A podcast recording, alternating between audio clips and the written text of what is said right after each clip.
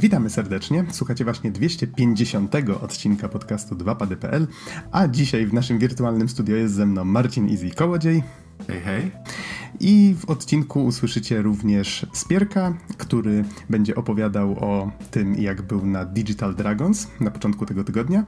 Oraz usłyszycie również Zbyszka Maru Prankę, który po raz pierwszy gościł u nas e, w podcaście, a Easy zaprosił go, żeby razem z nim zrecenzował Monster Hunter World, czyli w końcu wzięliśmy się za jedną z ważniejszych gier tego roku. To będzie... Przepraszam, że wcześniej nie, nie byłem w stanie tego nagrać, ale y, drodzy słuchacze, no grałem w Monster Huntera, no przykro mi te dziesiątki godzin, czy, czy nawet setki już może, ale o tym, o tym jeszcze będziemy mówić. a właśnie, może ja się jeszcze przedstawię. Jestem Adam Naksa 15 Dębski. Nagrywamy w czwartek, 24 maja 2018. Właściwie ten czwartek to trwa od jakichś 18 minut, więc nagrywamy przy pięknym e, świetle księżyca. No i tak jakoś easy. Przyszło nam powitać słuchaczy w jubileuszowym odcinku, bo 250 taka ładna, piękna, równa liczba. Przepraszam, wzruszyłem się. tak, duma mnie rozpiera. To może powiedzmy jeszcze, co będzie w odcinku poza recenzją Monster Huntera, to będzie główny materiał. Będzie jeszcze właśnie ta relacja z Digital Dragons, o której wspomniałem i będziemy mówić teraz o różnych, o pierwszych wrażeniach z różnych gier, głównie nowszych z tego, co tutaj e, udało mi się znaleźć. Więc czy chcesz Easy, żebym wymienił może te gry po kolei? O tak, przydałoby się. Dobrze, to bardzo krótko y, będziemy mówić o, czy właściwie ty będziesz mówił o Stardew Valley, y, konkretniej o trybie multi, który z tego co wiem został dodany niedawno, Regalia of Men and Monarchs y, w wersji na Switcha, która się też niedawno pojawiła, choć gra nie jest nowa. I już przechodząc do tych nowych gier, to będzie od ciebie również Wizard of Legend, a ja powiem troszeczkę o Forgotten Anne, Far Lone Sales i o demku Zone of the Enders The Second Runner, które pojawiło się raptem w środę, czyli no, z naszego punktu widzenia to dzisiaj, czy właściwie wczoraj, jeżeli patrzeć, że już jest po północy. E, Okej, okay. i Niestety trochę szkoda, że nie zmieściliśmy do tego odcinka Bloodstained Curse of the Moon, czyli takiej ośmiobitowej, ośmiobitowego spin-offa do Bloodstained, który ma wyjść właściwie w ten czwartek, właśnie teraz. E, więc troszeczkę szkoda i w piątek wychodzi Detroit. Ale e, Become Human. Ale nic straconego. Będziemy o tym mówić e, najprawdopodobniej w kolejnym odcinku, który, jeżeli wszystko pójdzie zgodnie z planem, pojawi się tuż przed E3. Mm, jak zwykle pewnie powstanie odcinek specjalny poświęcony właśnie targom i konferencjom na nich, ale do tego jeszcze przejdziemy w Ale kolejnych naprawdę tygodniach. Poświęcimy się, odcinek będzie poświęcony E3, a my się poświęcimy, żeby oglądać na bieżąco i jak, jak najszybciej zdać relację. Jak co roku, tak, tradycyjnie, zgadza się. E, dobrze, Easy. Przechodzimy dalej, bo mamy bardzo dużo do omówienia, czyli zaczynamy od Stardew Valley. Co masz do powiedzenia na temat multi i może powiedz, kiedy się mm, to multi ukazało, bo widzę na wiki, że sama gra mm, Została wydana w lutym 2016. Trochę czasu już minęło. E, trochę tak. I dalej nie nagraliśmy recenzji, ale spokojnie, wszystko, wszystko jest w planach. E, a tryb multiplayerowy pokazał się nie pamiętam kiedy dokładnie. Tak naprawdę jest on jeszcze w becie i jest dostępny tylko na platformie PC. E, konsole niestety muszą chwilę zaczekać, ale jeżeli ktoś lubi Stardew Valley, i lubi, lubi ogólnie życie na farmie, to jak najbardziej multiplayer to jest strzał dziesiątkę. Czegoś takiego mi brakowało wcześniej, żeby rzeczywiście e, móc odpalić grę, usiąść właśnie gdzieś tam ze znajomymi, czy to lokalnie, czy to online. Teraz chyba jest tylko on, online coop. Tak mi się wydaje. I wyprowadzić się na farmę, sadzić sobie roślinki, y, wypasać owce i no to jest gierka, gdzie naprawdę można sobie odpalić, zrelaksować się, nie przejmować się niczym, coś tam pogadać, pośmiać się ze znajomymi i i po prostu jeżeli ktoś grał kiedykolwiek w Harvest Moona i mu to podeszło, to jak najbardziej polecam. Co prawda y, ma też swoje problemy, dlatego, bo przez to tak jakby ekonomia gry, tak jakby ta pętla y, związana z zarabianiem pieniędzy staje się dużo prostsza. Bo jedna osoba idzie do kopalni, druga osoba sadzi, podlewa i ogarnia roślinki i nagle okazuje się, że mamy bardzo dużo, e, bardzo dużo kasy, bardzo szybko i nie mamy na co wydać. Na nagle, się, nagle się okazuje, że prowadzenie firmy zamiast dbania o farmę samemu się bardziej opłaca, tak? Czyli hej, zatrudnię pracowników, hej, nagle się okazuje, że zarabiam więcej, bo więcej produkujemy. Hmm, nauka życia. Hmm. Tak, ale to w Stardew Valley właśnie piękne jest to, że pomimo tego, że ciężko pracujemy, z dnia na dzień idziemy do sklepu, kupujemy nasiona, sadzimy je, podlewamy i tak dalej, i tak to ta praca sprawia przyjemność, nie tak jak w prawdziwym życiu. okay. A tak serio, właśnie e, ta, ta taka pętla zwrotna i e, to, że możemy całe nasze aktywności zamknąć w ciągu jednego dnia w grze i za każdym razem mamy coś więcej do roboty, to cały czas na, nas napędza i niestety ta duża ilość pieniędzy bardzo szybko właśnie psuje balans i no, w granie jest aż takim wyzwaniem. Ale na szczęście y, twórca y, tak jakby y, udostępnił możliwość skalowania pieniędzy w zależności od ilości graczy, bo możemy grać do czterech osób. Co więcej, jeżeli już mamy save'a i nie chcemy tracić wszystkiego, na co ciężko harowaliśmy w polu, to wystarczy pójść do y, NPC'a, który, y, który stawia nam budynki i wtedy za drobną opłatą możemy wybudować po prostu chatę, do której wprowadzi się nasz kolega. I na pewno wrócę już, już już niedługo wrócę i będę jeszcze grał, grał dalej w ten tryb multiplayerowy, dlatego, bo to jest naprawdę przyjemność. Mhm. No i tak jak wspomniałeś, planujesz już recenzję. Z tego co wiem, będziesz ją nagrywał ze Spierkiem, tak? Yy, tak jest. I to już niedługo, ale nie mówię kiedy dokładnie, żebyście nie, mnie nie łapali za słówka. Okej, okay. dobrze, to Widzę, że następną grą na twojej liście jest Regalia of Men and Monarchs. I... E, tak, czyli Aha. polski, japoński RPG. tak, to, to, to prawda. Słyszałem, że takie opinie właśnie o nim krążą. Zresztą widać to po grafice. A gra jest z maja, ale zeszłego roku, 2017. To dlaczego akurat teraz mm, o niej wspominasz w pierwszych wrażeniach? Dlatego, bo jakoś niedawno wyszła na Switcha. I uważam, że Switch jest naprawdę bardzo dobrą platformą dla taktycznych RPGów, więc w sumie wsysnąłem, bo czemu by nie? Musimy wspierać polską gospodarkę. Okej, okay, faktycznie widzę, że w kwietniu tego roku, 12 kwiecień, wtedy tak wyszło jest. na Switchu. Więc już chwilka minęła i tak naprawdę yy, same tak jakby doznania nie różnią się aż tak bardzo od pełnej wersji tam na PC czy na Playa 4. Yy, jedyne zastrzeżenia, jakie mam do tej gry, to to, że yy, interfejs nie jest przystosowany po prostu do Switcha. Gdyby można było choćby y, palcami gdzieś tam zamykać okienka, klikać przyciski i tak dalej, to by było świetnie, ale no nie ma tego. Jeszcze widziałem, że jakieś patche wyszły, ale od pewnego czasu już nie odpalałem tej gry, bo się zdenerwowałem w pewnym momencie, jak przez jakiegoś backsplata po prostu wywaliło mi, nie wiem, ze 3 godziny gry, akurat jak byłem w dungeonie i robiłem mapki. Ale oprócz tego, to Regalia jest naprawdę takim dosyć, dosyć przyjemnym, przyjemnym taktycznym RPG.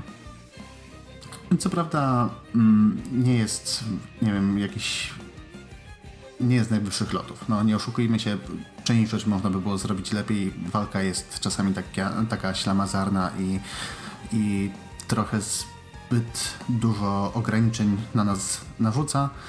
Fabularnie też nie jest na najwyższym poziomie, ale to jest całkiem fajna gierka, żeby rzeczywiście kupić sobie, pograć od czasu do czasu w podróży, a na Switchu to się idealnie sprawdza. Mhm. Zresztą jak nie jedna gra, to, jest, to stało się takie popularne stwierdzenie, że to by się na Switchu bardzo dobrze sprawdziło. Hmm, to jest Dark Souls wśród switchowych gier. okay. Tak, też trochę nadużywam tego, że na Switchu to się dobrze sprawuje, ale no ale tak jest. Mhm. E, dobrze, widzę, że kolejną grą, o której chciałeś powiedzieć, jest Wizard of Legend. I tu już przechodzimy do gier, które są faktycznie bardzo świeże, bo jest, tutaj już mówimy o tym miesiącu, czyli o maju. I tutaj w tym przypadku jest to 15 maj. Gra wyszła na Switcha, PlayStation 4, PC i w tym przypadku chodzi o Windowsa, Maca, Linuxa i na Xboxa One, czyli właściwie na wszystkim można w to zagrać. Tak, czyli jeszcze brakuje pralki, lodówki i jako, jakiegoś innego IoT urządzenia. To czym Ale... właściwie jest Wizard of Legend? To znaczy, zacznę od tego, że grałem w wersji na Switcha i grałem w koopie. A Wizard of Legend to jest y, roguelite slasher, powiedzmy. Y, myślę, że dobrym porównaniem by tutaj mógł być Hyper Light Drifter, który właśnie y, charakteryzował się tym, że mieliśmy pixel artową grafikę, y, mieliśmy bardzo dynamiczną walkę, która polegała w dużej mierze na, na krótkich dafach i dużo przeciwników, którzy sypali różnymi, różnymi atakami. Właśnie mi przypomniałeś, że obiecałem recenzję tej gry dwa lata temu. Hmm. No to najwyższy czas. Spokojnie, może kiedyś. tak, ale Wizard of Legend opowiada historię właśnie maga, który chce wziąć udział w turnieju, ale nie wszystko idzie po jego myśli i zostaje wciągnięty y, w wir wydarzeń, gdzie musi przejść przez kolejnych tak jakby czarnoksiężników, pokonać ich i dojść do samego końca. Tak szczerze mówiąc, to nawet nie do końca, nie skończyłem gry, dlatego, bo dosłownie siedzieliśmy i graliśmy z godzinkę, może, może z kolegą na, na koopie i to jest naprawdę bardzo satysfakcjonujący roguelite. W sensie biegamy, mamy e, pod każdy przycisk mamy e, przydzielone inne, przydzielone inne zaklęcie, każde zaklęcie ma osobny cooldown i po prostu biegamy, nawalamy i to sprawia dużo radochy. Co więcej, jak im więcej bijemy, im większe mamy combo, wbija nam się pasek many. Jak jesteśmy naładowani do końca, to możemy jeden z, jedno z zaklęć, tak zwane Signature Move, odpalić w dużo mocniejszej wersji, która zadaje więcej obrażeń, dalej przesuwa przeciwników itd., tak. Tak A zaklęć do wyboru mamy bardzo dużo. Tak jak mówię, to jest roguelite, więc tak naprawdę yy, grając w grę, przechodząc, robiąc kolejne rany, odkry odkrywamy coraz więcej zaklęć i później możemy sobie je dobierać razem z jakimiś tam przedmiotami, które minimalnie modyfikują nasze, nasze umiejętności. I yy, prawie do niczego bym się nie mógł przyczepić, gdyby nie to, że gra ma problemy techniczne. W sensie na PC i na Playu może być lepiej, nie wiem, ale w przypadku dużej ilości przeciwników y, na ekranie po prostu nie dało się ogarnąć chaosu przy spadkach framerate'u. Framerate spadał tak, że czasami po prostu obrywaliśmy y, w sensie gra ścinała, obrywaliśmy i nawet nie, nie wiedzieliśmy tak naprawdę od czego.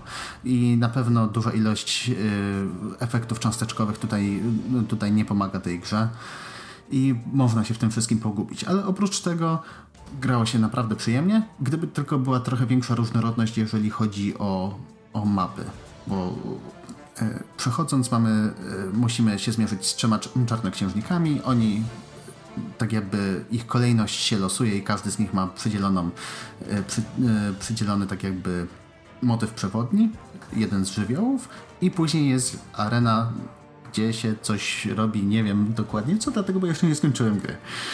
Mhm, z tego, co widzę, z tego co widzę, to jest taki dungeon crawler, gdzie jest akcja od góry prezentowana, tak?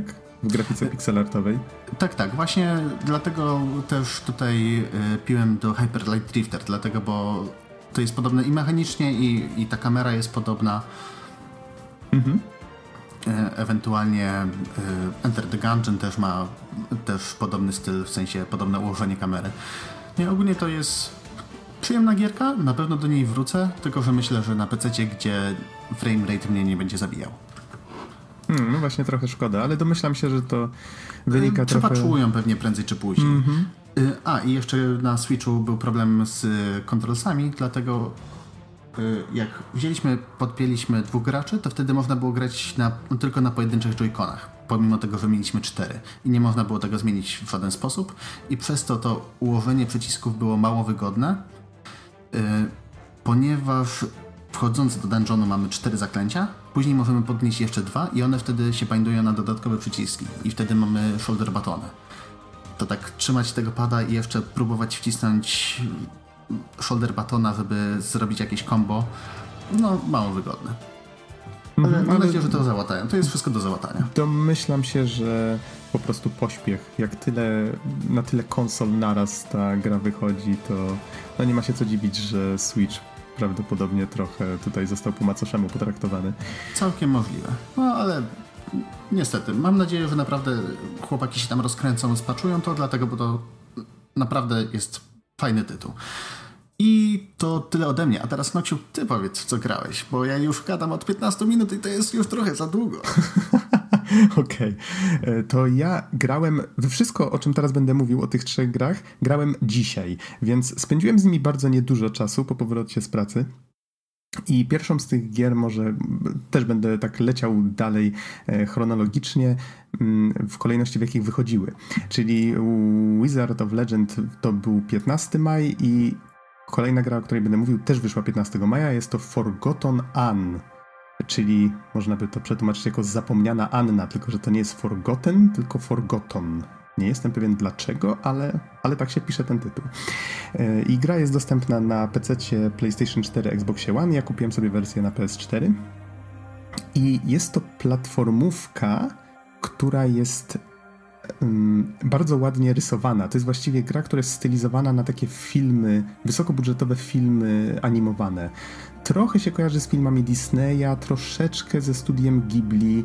Um, przywodzi trochę na myśl anime, ale nie takie właśnie, nie takie um, telewizyjne, tylko właśnie bardziej e, takie, takie um, wysokobudżetowe, czy, czy właśnie pełnometrażowe. Niemniej wygląda to bardzo fajnie. Czuć, że gra nie miała aż tak wysokiego budżetu, bo jednak ta e, ręcznie rysowana, jak się domyślam, animacja, ona nie, nie, jest taka płynna, tak? Tych klatek tej animacji nie jest tak dużo. To trochę widać, ale nie przeszkadza to jakoś szczególnie mocno. I historia toczy się w jakimś e, dziwnym świecie, który jest e, czymś w rodzaju takiego drugiego wymiaru, do którego, jeżeli kiedyś zginęły wam skarpetki, to już wiecie gdzie. I tu nawet wiem, że to brzmi śmiesznie, ale dokładnie tak zaczyna się intro gry, że komuś znika skarpetka y, schowana pod łóżkiem i pojawia się nagle w zupełnie innym miejscu. I okazuje się, że to jest świat, do którego trafiają wszystkie tego typu przedmioty, i te przedmioty nagle zyskują e, świadomość, zaczynają gadać, i tam e, mieszkańcy tego świata znajdują tym przedmiotom pracę. Czyli mówisz, że Dziwaczne to są portalami do dziwacznych światów? nie, nie twierdzę, że pralki, ale tak. Odstaw tego praczeta. Odstaw tego praczeta. Mm, więc tak, Forgotten Anne zapowiada się bardzo dziwa dziwacznie, e, ale też bardzo sympatycznie. Właśnie ta bohaterka nasza jest kimś w rodzaju, właśnie nie jestem pewien, ale osoby, która dba o porządek i, i już dowiedziałem się, że istnieje tutaj coś w rodzaju grupy rebelianckich przedmiotów, które próbują coś wskórać, ale jeszcze nie wiem do końca co. Niemniej prawdopodobnie są niebezpieczne.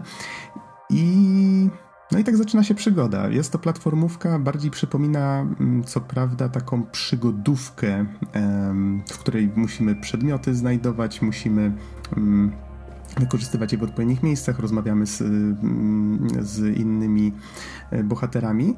Tylko, że liniowo póki co poruszam się cały czas przed siebie, rozwiązuję jakieś proste zagadki, z, odkrywam jakieś nowe umiejętności. Nie jestem pewien, czy ta gra się później otworzy, czy to jest po prostu takie narracyjne bardziej doświadczenie, ale podoba mi się to. Jest zrobione tak fajnie, z sercem i ze smakiem, więc mam wrażenie, że może być z tego coś bardzo e, fajnego.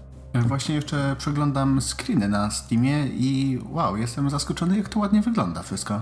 Chciałbym zobaczyć to w ruchu, naprawdę. Mhm, tak, to bardzo przypomina film animowany i dosłownie y, przecho gra przechodzi z gameplayu do takich animowanych scenek tak płynnie, że jest to wręcz przyjemne. Ma się wrażenie, jakby się faktycznie grało w film animowany.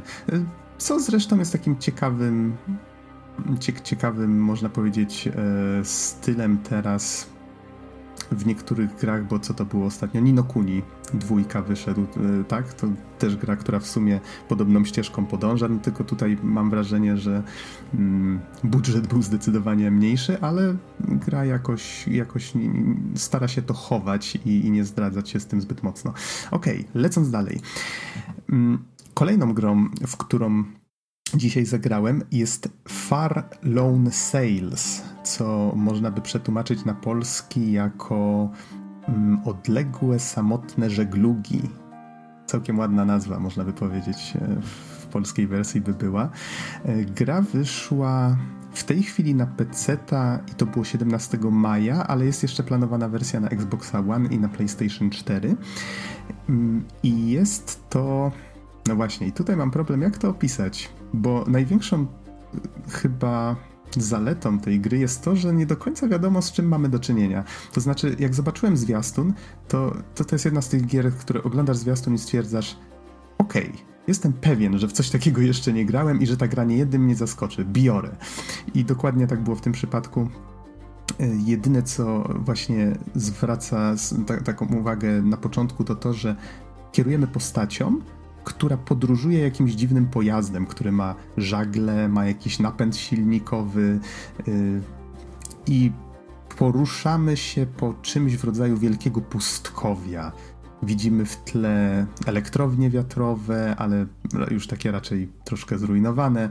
Mm, widzimy właśnie jakieś ruiny albo no właściwie wielką przestrzeń niczego.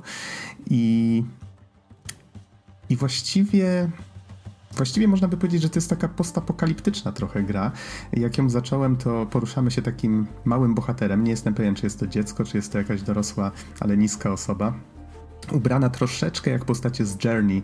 E, więc w sumie pasujące skojarzenie, bo tutaj też mamy motyw drogi ta postać opuszcza własny dom, wsiada w tą maszynę i my lecimy z nią dalej przed siebie i właściwie non-stop musimy o coś dbać w tej maszynie. Musimy albo włączyć silnik, albo po paru sekundach dorzucić trochę do, do pieca, czy właściwie przerobić przedmioty, które znajdujemy na, na paliwo do, do tego pojazdu. Y, od czasu do czasu musimy upuścić trochę pary, co sprawia, że szybciej jedziemy Mm, albo dajmy na to coś wybuchnie, więc trzeba szybko chwycić za, e, za wąż i polać to wodą, żeby zgasić pożar i tak dalej i tym podobne. I to, co bardzo, ale to bardzo mi się w tym podoba, to to, że gra nie tłumaczy tam kompletnie nic, a mimo to my eksperymentując sami odkrywamy tak tak autentycznie sami siebie. To jest tak dobrze zaprojektowane, że my czujemy, co powinniśmy zrobić i to robimy. I to jest Świetne. Piękny design i póki co chyba jedna z największych zalet tej gry. No i muszę przyznać, że w ciągu ile ja w nią grałem? Chyba chyba tak niecałą godzinę, wydaje mi się, to w ciągu tak krótkiego czasu udało jej się i wzbudzić we mnie trochę takiego poczucia, że okej, okay, w tej grze robimy trochę żmudnych rzeczy, ale to działa dobrze na narrację. Druga sprawa, poczułem też trochę właśnie tej samotności w związku z tym, że postać cały czas podróżuje sama i, i te widoki tak trochę na mnie zadziałały i trochę strachu, jak na przykład przyroda o sobie przypomniała, że to ona jednak tam panuje i dajmy na to jakieś, jakaś burza nagle się rozpętała. No świetnie, twórcy naprawdę świetnie jak na grę tak nawet trochę minimalistyczną, można by powiedzieć, to świetnie radzą sobie z emocjami. Z tego co słyszałem, gra nie jest długa, ale z chęcią ją skończę, bo jestem jej bardzo, bardzo ciekaw po tej, po tej jednej godzinie. Więc jakaś recenzja, mam nadzieję, się bardzo niedługo pojawi.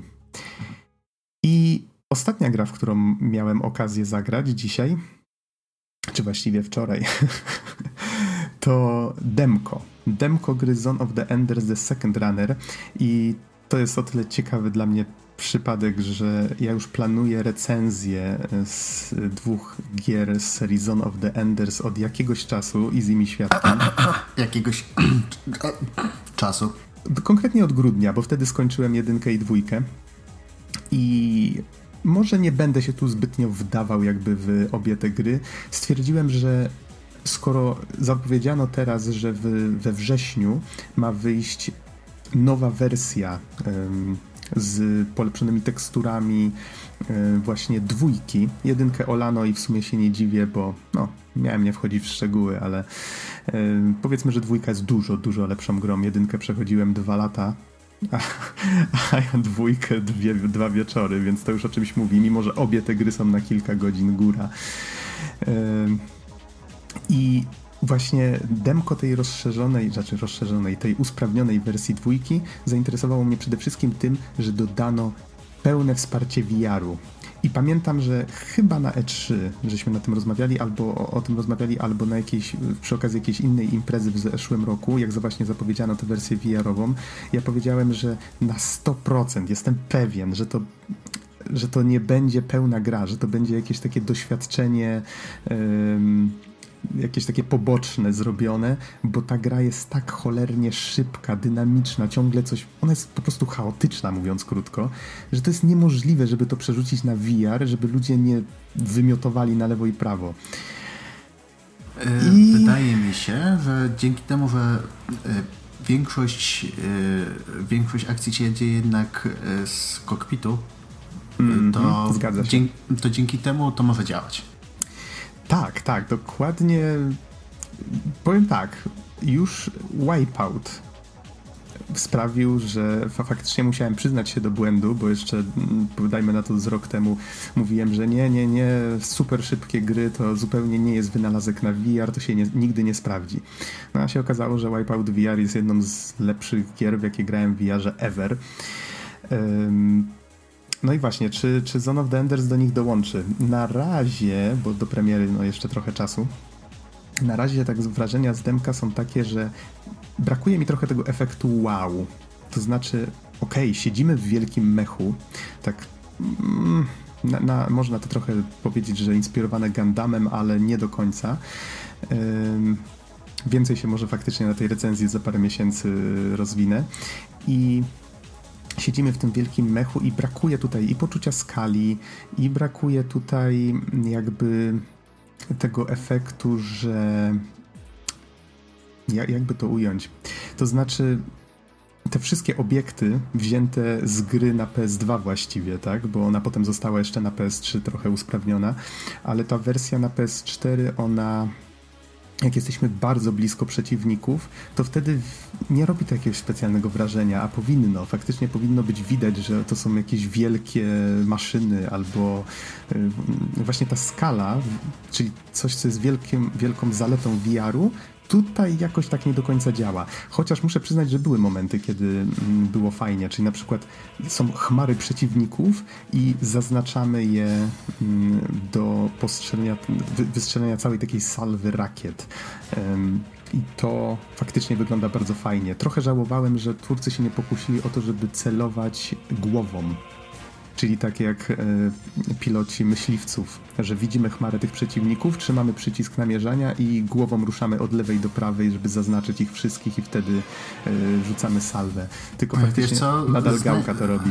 Znając y, Zone of the Enders, to boję się, że na, najpierw przy takim celowaniu byśmy wyglądali jak ktoś, kto dostał ataku padaczki, a potem dopiero byśmy się zamienili w ludzi fontanny.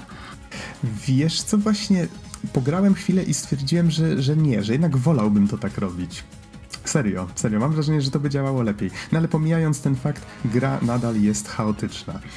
Nadal jest chaotyczna i o ile udało się twórcom zrobić to tak, żeby to nie było, nie, nie budziło jakiejś nudności, przynajmniej po spędzeniu z tą grą pół godziny nie czułem się źle.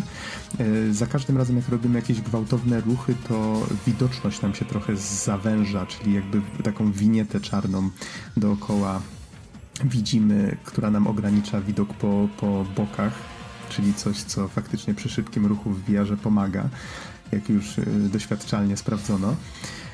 I no cóż, czy gra się w tym lepiej? Hmm. Na pewno jest to ciekawe doświadczenie dla kogoś, kto już tę grę zna. Ale jeżeli miałbym poznawać tę grę od podstaw e, w tej wersji, to nie jestem pewien. E, jeżeli faktycznie się pokusicie, to polecam wam przejść cały tutorial, nim w ogóle zaczniecie grać. Twórcy dodali jeszcze takie rzeczy jak trochę usprawniona kontrola, żeby na przykład nie trzeba było wchodzić do menu, jak się zmienia e, bronie dodatkowe, które zresztą w demku i tak się chyba nie pojawiają.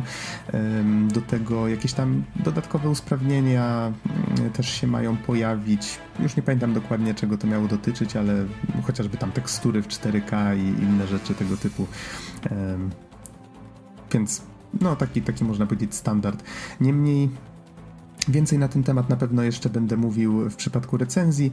Jest to ciekawa rzecz jeszcze się trochę nią na pewno pobawię, żeby może trochę mm, wyczuć lepiej, lepiej tę grę i nie chcę mówić, że to jest coś słabego w VR-ze. Na pewno trochę poszło na to, na to researchu i, i trochę włożono w to mm, trochę włożono w to wysiłku, żeby to działało, ale nie jestem pewien, czy ta gra jako taka faktycznie nadaje się aż tak dobrze na VR. Ale mam nadzieję, że Konami coś jednak planuje i że już robi jakąś kolejną część i że ona zostanie być może od podstaw zrobiona tak, żeby z tym VR-em działać lepiej. No zobaczymy. Niemniej Niemniej jestem zainteresowany. Jestem zainteresowany i na pewno tę grę przejdę w VR-ze, jak już wyjdzie. No, trochę się rozgadałem na ten temat ale, ale myślę, że może i dobrze, bo w sumie gry VR-owe to się rzadko u nas na podcaście pojawiają. A chyba, że masz jeszcze Izzy jakieś pytania, a jak nie, to lecimy chyba dalej, bo mamy jeszcze sporo ciekawych tematów do omówienia. Wydaje mi się, że już możemy spokojnie lecieć dalej i to tak się rozgadaliśmy jak zwykle. Planowaliśmy mniej, naprawdę. Wybaczcie nam, planowaliśmy. tradycja, tradycja rzecz święta. E, a teraz zapraszamy Was na dwa materiały, czyli na relację Spierka z Digital Dragons i na recenzję e, Iziego i Zbyszka z mm, recenzję Monster Hunter World.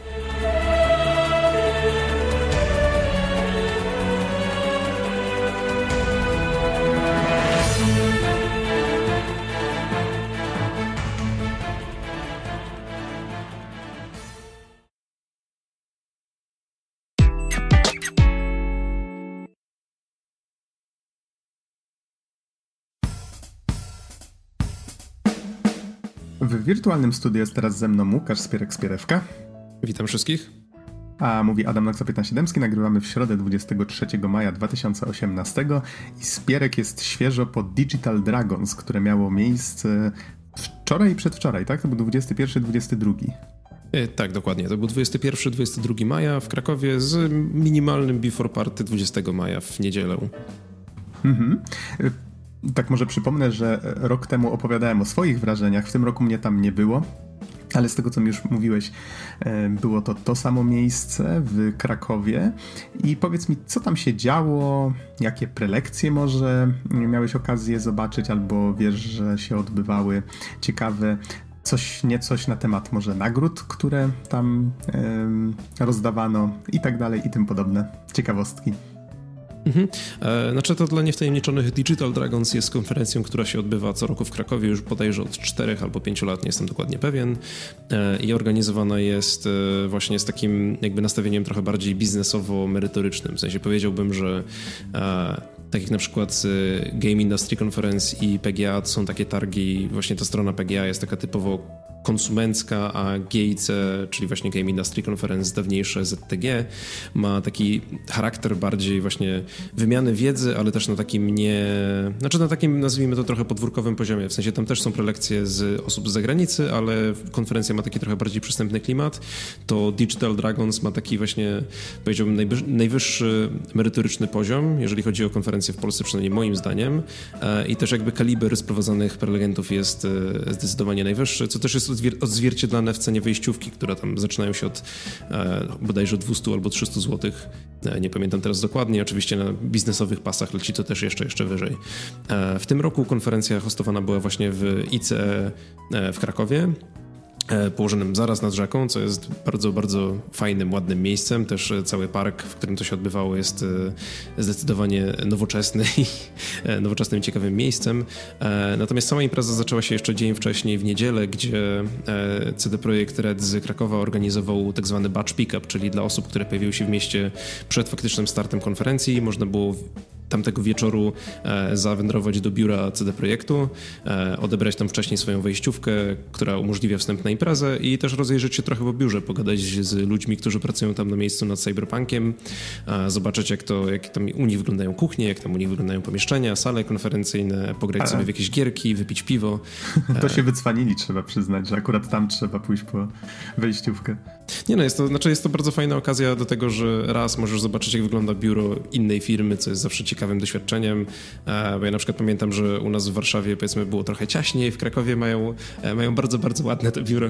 E, nie żeby to w Warszawie było jakiekolwiek złe, ale jeszcze zdecydowanie mają dużo, dużo więcej miejsca do oddychania, aczkolwiek też planują się rozrosnąć, a dla samej firmy jest to też dobra okazja do tego, żeby pochwalić się miejscówką, właśnie pozwolić innym pogadać po prostu z pracownikami i, i, prawdopodobnie też zwerbować trochę osób tutaj na miejscu w Krakowie. Mm -hmm. Właśnie dlatego mówię, że to jest taki cwany ruch, bo domyślam się, że o to głównie chodzi. Mm -hmm. Tak, zdecydowanie. E, natomiast e, jest to ruch, no, nie, nie, wiem jak z jego skutecznością, mnie się na pewno podobało. E, natomiast jeżeli chodzi o samo Digital Dragons od dnia następnego, to właśnie przede wszystkim cała masa paneli w sześciu trakach, praktycznie od rana od 10 do 19. panele takie jak na przykład post, postmortem designerskie Frostpunka, Building Worlds in Destiny 2, które prowadził lead artysta z Bungie, e, sound design w nowym God of Warze, e, HDR displaye w Call of Duty ostatnich paru częściach, czy tworzenie systemów sztucznej inteligencji do Horizon Zero Dawn, więc naprawdę jakby nie udało mi się trafić na wszystkie z tych paneli, natomiast już po samych opisach i po samym jakby kalibrze speakerów brzmiały bardzo, bardzo dobrze. I oczywiście pomiędzy tym są też jakieś tam mniejsze prezentacje, trochę właśnie bardziej lokalne, aczkolwiek nie, nie ujmując nic ich merytoryki, e, to, to te największe panele przyciągały sporo osób do tego, do tego stopnia, że ludzie musieli siedzieć na schodach i, i sale się wylewały.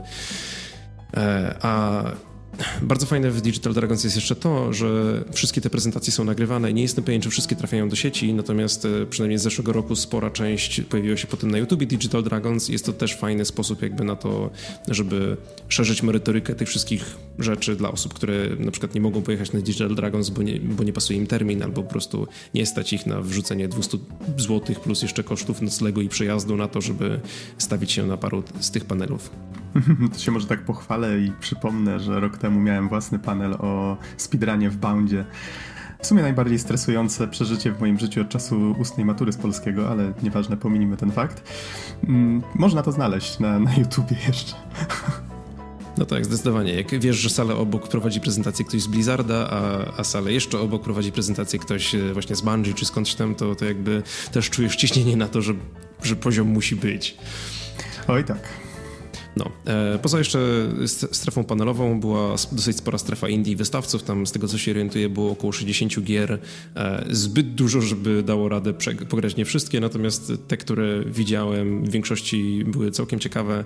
E, I znaczy, szczególnie widać to właśnie w, w, nagrodach Indie, które były e, rozdawane następnego dnia, gdzie Best Indie Community Vote zgarnęła na przykład taka gra jak Carrion, e, tworzona w tej chwili przez ludzi, którzy są ex-Transhuman Design i to są ludzie, którzy robili wcześniej Butchera, czyli taką dumo, inspirowaną dumem dwuwymiarową strzelankę z mnóstwem demonów, mnóstwem krwi, ale też całkiem fajnym klimatem i całkiem wypoliszowanymi mechanikami.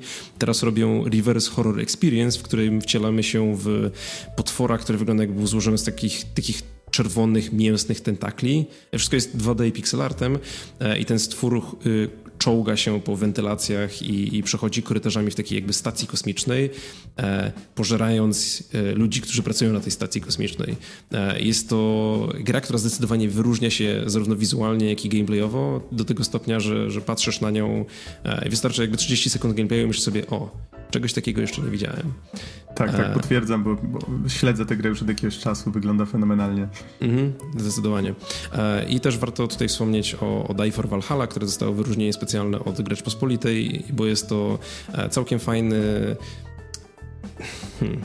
Całkiem fajna gra, która jest dosyć, nazwijmy to gameplayowo, właśnie podobna do, do gier typu Castle Crashers, takich typowych beat'em upów, e, z swoimi jakby oczywiście fajnymi twistami na tej mechanice, która wychodzi jakoś równo za tydzień, wydaje mi się. A może nawet nie, chyba wychodzi w 27 maja, tak mi się wydaje. E, I ma swoją jednoczesną premierę na PC, na Switchu, na PS4 i wydaje mi się, że też na Xboxie, więc e, polecam przyjrzeć się, bo jest to fajny, lokalny indyk tworzony przez naprawdę fajnych ludzi z Poznania. Mm, a jeszcze raz jaki tytuł? E, Die for Valhalla. Okay. Autorstwa Monster Couchów z Poznania. E, natomiast jakby jeszcze e, w połowie całych targów jak co roku były rozdane też tak zwane złote jaja, czyli statuetki Digital Dragons właśnie w kształcie takiego jaja, z którego wychodzi taki ogon smoka dla najlepszych gier, które zostały wydane w zeszłym roku. I są to tradycyjnie nagrody typowo ucechowane jakby na nasze lokalne podwórko. W sensie znajduje się tam jedna kategoria Best Foreign Game, którą w tym roku zgarnęło Horizon Zero Dawn. E, natomiast e, jakby większość kategorii to są właśnie na przykład Best Polish Mobile Game albo Best Polish Game Art, e, więc to są nagrody typowo lokalne, natomiast jakby co roku nagradzają ciekawe produkcje z lokalnego podwórka. Więc właśnie, tak jak wspomniałem, najlepszą grę zagraniczną, y, nagroda za najlepszą grę zagraniczną trafiła do Horizon Zero Dawn, e, nagroda za najlepszy soundtrack trafiła do Ruinera, autorstwa Raycon Games z Warszawy, e, Best Mobile Game przypadł Bladebound od Artifex Mundi, Best Game Art wpadł do Seven, The Days Long Gone od Fool's Fury, Best Game Design to Darkwood, autorstwa Acid Wizard Studio, natomiast Best Game of 2017 przypadło grze Observer autorstwa Bluebird Team. E, I rozdana, z, e, poza tym jeszcze nagrodami dla samych gier, co roku rozdają też nagrodę Special Recognition Award dla osób, które się wyjątkowo przyczyniły do rozwoju lokalnego podwórka twórców gier, gier nie tylko niezależnych, ale też jakby ogólnie. I w tym roku nagrodę dostał Jakub Wójcik z Fundacji Indie Games Polska oraz portalu Indie World i jeszcze kilkunastu innych fajnych inicjatyw. Jest to człowiek, który generalnie zajmuje się krzewieniem e, właśnie lokalnego środowiska gier, e, pomaganiem grom i też jakby wysyłaniem ich na przykład na konferencje za granicę, więc moim zdaniem jest to nagroda jak najbardziej zasłużona. Mhm. No, brzmi ciekawie. Pamiętam, że. Powiedz mi, jak wyglądało wręczenie nagród w tym roku? Bo w zeszłym roku pamiętam, że tak trochę cringe'owato to wyszło, w sensie było prowadzone. Mm, no, z takim dość suchym humorem. Prowadzący czytali z kartki. W pewnym momencie zobaczyli, że y, takie rozbawienie zapanowało z tego powodu na widowni, że, e, że zaczęli to robić jeszcze bardziej w przerysowany sposób, więc było to w sumie zaczęło nawet być trochę zabawne. E, jak było w tym roku? E, nie mam porównania do tego, jak to wyglądało w zeszłym roku, niestety, ponieważ nie byłem na tych nagrodach. Natomiast w tym roku było zdecydowanie sympatycznie. E, nagrody były prowadzone przez Sonię z Krakowskiego Parku Technologicznego oraz Tatka Zielińskiego, który jest e, byłym dziennikarzem growym, znanych z na przykład z takich rzeczy jak telewizja Hyper i poprowadzili konfer konferencję w naprawdę, naprawdę fajny sposób. Mhm, brzmi spoko. No dobrze, to powiedz mi, co jeszcze możesz powiedzieć na, na temat Digital Dragons? Znaczy Digital Dragons to też y, jak co roku e, afterparty, który jest dosyć e, pokaźne i dosyć zrobione na bogato. W tym roku odbyło się w Fortach Klepasz w Krakowie, w naprawdę, naprawdę fajnej, klimatycznej miejscówce i też e, jakby poza tym, poza jakby standardowym zestawem typu e, przekąski, e, alkohol i, i tego typu rzeczy, których można spodziewać się na afterparty, to ekstra fajne było to, że Organizatorzy imprezy zrobili wszystkim uczestnikom niespodziankę i o 23 na jakby konsoletę DJ-ską została wpuszczona e, Zamilska, czyli autor e, muzyki do gry Ruiner, e, że autorka muzyki do gry Ruiner, co jest bardzo fajną kombinacją, bo jakby tego samego wieczoru rozdajemy nagrodę Best Soundtrack dla pewnej gry i wieczorem wszyscy bawią się na parkiecie do muzyki z tej gry, co jest super, super fajnym doświadczeniem. Już jakby pomijając fakt, że muzyka w Ruinerze jest naprawdę świetna. Mhm. No trochę zaczynam żałować, że mnie nie było w tym roku, ale może, może w przyszłym. Tylko trzeba brać faktycznie uwagę na to, co mówisz, że, że te wejściówki trochę kosztują i dla takich mm, osób z zewnątrz branży to jednak może być trochę duży wydatek. E, no dobrze, to w takim razie Spierku dziękuję Ci za relację. E, nie ma sprawy i mam nadzieję, że Więcej osób pojawi się jeszcze na przyszłorocznym Digital Dragons i będziemy mogli sobie razem przybijać piątki i będzie bardzo sympatycznie.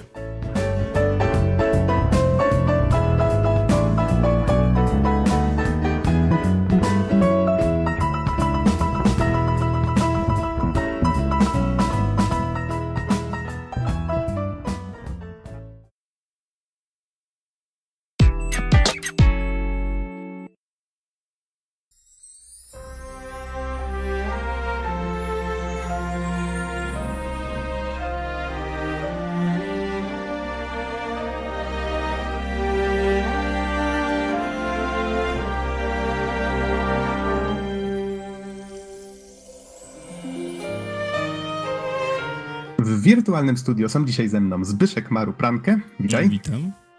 I Marcin Easy Kołodziej. Hej, hej. A mówi Adam Noxa 15 Dębski. Nagrywamy we wtorek 22 maja 2018 i będziemy teraz recenzować, czy właściwie wy panowie będziecie recenzować Monter, Monster Hunter World. Czyli... To mnie Monter trochę też, ale to, to przejdziemy Słucham? Monter trochę też, ale to za chwilę do tego przejdziemy. Okej, okay. tutaj y, Zbyszek dołączył do nas gościnnie, żeby pomóc nam w tej recenzji. Ja przyznam się szczerze, nie znam się na tej serii, ja tu tylko sprzątam. Ja tu właściwie prowadzę sklepik, gdzie możecie kupić zbroje, pancerze, pułapki na kikimory, tego typu rzeczy, wiecie, a a wy będziecie rozmawiać o, o, grze, ja będę słuchał z zainteresowaniem, bo wiem, że ogrywacie ją już od stycznia, z tego co widzę gra wyszła 26 stycznia tego roku. No i już tutaj w pierwszych wrażeniach, z tego co pamiętam, Izzy mówiłeś, że jest och i ach, taka cudowna. Pierwsze wrażenia więc... po, po 200 godzinach, tak? No, no tak, może minimalnie się zachwycałem, tak minimalnie. Jak skoczyło no, ale... 400, to... No, dokładnie. No, ale ogólnie to y, zaprosiliśmy też Zbyszka dlatego, bo stwierdziliśmy, że fajnie by było, gdyby y, ugryźć temat Monster Huntera od dwóch stron, dlatego, bo ja jednak gram praktycznie od drugiej części. Nawet chyba w pierwszą chwilę grałem, ale tam się trochę odbiłem, a Zbyszek dopiero zaczął od Monster Hunter World, co nie? Dokładnie, dokładnie. Znaczy, to, no, więc... dla mnie to był system seller, tak? Także... Mhm, to ode mnie będziecie mieli w takim razie pytania z zupełnego żółtodzioba. Mhm. Okej, okay, Easy, to przedstaw może trochę informacji encyklopedycznych. Kto zrobił, na jakie platformy? Dobrze, no to y, encyklopedia mówi. Y, producentem i wydawcą jest Capcom. Wyszło to na Xbox One i Playa 4. Akurat w wersji na Playa 4 Pro ogrywaliśmy, yy, ogrywaliśmy ze Zbyszkiem, a jeszcze będzie wersja na Windowsa, która dopiero zostanie zapowiedziana, ale między trzecim a czwartym kwartałem tego roku. Tak jak yy, Nox wcześniej powiedziałeś, 26 stycznia bieżącego roku zostało wydane i Monster Hunter World jest fabularną grą, grą akcji, co zupełnie nic nie mówi o tej grze i tak można by było do 5000 innych gier doczepić ten gatunek, ale ale jednak za Monster Hunterem stoi też trochę historii, nie? To jest seria, która zaczęła się w 2004 roku, dokładnie do 11 marca, wyszedł Monster Hunter na Playa 2, od którego osobiście się odbiłem, dlatego, bo wtedy, wtedy jeszcze byłem młody i głupi i nie wiedziałem, jak fajna to jest gra. A tak naprawdę od zawsze praktycznie Monster Hunter był mało przyjazny dla nowych graczy. Y, z kolei ostatnią odsłoną, która wyszła na konsoli stacjonarnej był Monster Hunter 3 i to było 1 sierpnia 2009, więc już chwila minęła. Y, nie liczę tutaj jeszcze remake'u, y, to znaczy tak jakby ekspansji, która się nazywała Monster Hunter 3 Ultimate, która wyszła na Wii U. Chyba dwa lata później. Jakoś tak. No i oczywiście I to... jeszcze nie zapominajmy o grach e, Monster Hunter wydanych typowo na rynek azjatycki, tak? Czyli Monster Hunter Online, który bodajże pojawił się w 2015-2014 roku. E, tak, jeszcze był Monster Hunter Frontier, ale to już są gry, które nie były robione bezpośrednio przez Capcom, przez Capcom. tylko przez zewnętrznych, zewnętrznych deweloperów. Więc tutaj tak jakby główna seria właśnie zaczęła się na Play 2, potem przeszła przez PSPK razem z Monster Hunter Freedom, następnie trafiła na y, DS-a i bardzo długo tam się działa. Teraz najnowszy zapowiedziany Monster Hunter to jest Monster Hunter Double Cross coś tam, coś tam, coś tam. Nie pamiętam jak on się dokładnie nazywa, ale to będzie y, rozszerzona wersja Double Crossa, który wyszedł w Japonii i wyjdzie to na Switcha. W końcu. W końcu Nintendo będzie miał znowu swojego Monster Huntera u siebie. To znaczy już tak, tak długo mieli Monster Huntery na, u siebie na konsolach, że wystarczy już im. Wystarczy im i naprawdę to jest super decyzja, że w końcu wyszli z tym na, na aktualną generację konsol na stacjonarne. No Ale to może powoli... ważne dla Monster Hunter World jest to, mm, że właściwie jest to gra zwesternizowana, tak? w jakimś tam stopniu, że bardziej wydaje się dostępna dla takiego zachodniego gracza. No, to jest To jest y, punkt, o który kłócą się fani. Nie? Dlatego, bo właśnie z jednej strony mamy, mamy konserwy, które, mówią, że o nie, tutaj jest bardziej, jest mniej hardkorowe, a z drugiej jednak mamy masę nowych graczy, którzy mogą sobie w to pograć. Ale może przejdźmy powoli do fabuły, dlatego, bo tak y, dlaczego ta gra jest bardziej zachodnia niż poprzedniczki, to może powiemy przy okazji mechaniki. No tak naprawdę y, Monster Hunter World y, opowiada historię y, łowcy. My wcielamy się w łowcę, który należy do piątej floty, która na zlecenie komisji badawczej wyrusza wspierać innych łowców w nowym świecie. I to jest taki typowy zalążek fabuły, który która nie ma większego znaczenia, w sensie ona jest po to, żeby pchać gracza jakoś przez to wszystko, nie? Na zasadzie zaczynamy od tego, że cały statek z wyprawą trafia na Zora Magdarosa, jednego ze starszych smoków i wokół niego będzie cała reszta wydarzeń. Potem ruszamy za nim, odnajdujemy jego ślady, szukamy innych starszych smoków i to są po prostu kolejne questy, które mają nas pchać i tak jakby wskazywać nam drogę, nie? Na zasadzie y, y, zas, y, blokować nam dostępy do kolejnych, do kolejnych lokacji, do kolejnych miejscówek, do kolejnych mechanik i nie wiem, dla mnie to było takie fajny, fajny miły akcent, ale nic więcej. Co myślisz o tym złożku? Znaczy, Do, jeszcze, ja... Jeżeli mogę się tak mhm. wtrącić, mm -hmm. domyślam się, że y, buduje to też napięcie przed jakąś finalną walką z tym smokiem. Tutaj nie, nie wiem, czy to można potraktować za spoiler, czy coś oczywistego. Ale... to znaczy, trochę tak, ale tak jak mówię, to jest takie bardziej symboliczne. Znaczy, mm -hmm. ja, ja osobiście fabułę traktowałem jak jeden długi tutorial, tak? Y, y, nauka systemu całej, całej gry, tak? Bo no nie oszukujmy się dla osób, które pierwszy raz się z tym, e, z tą grą zetknęły, tak?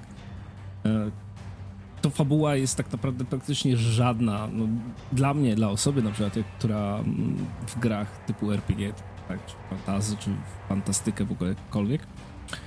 E, ważny też jest lore.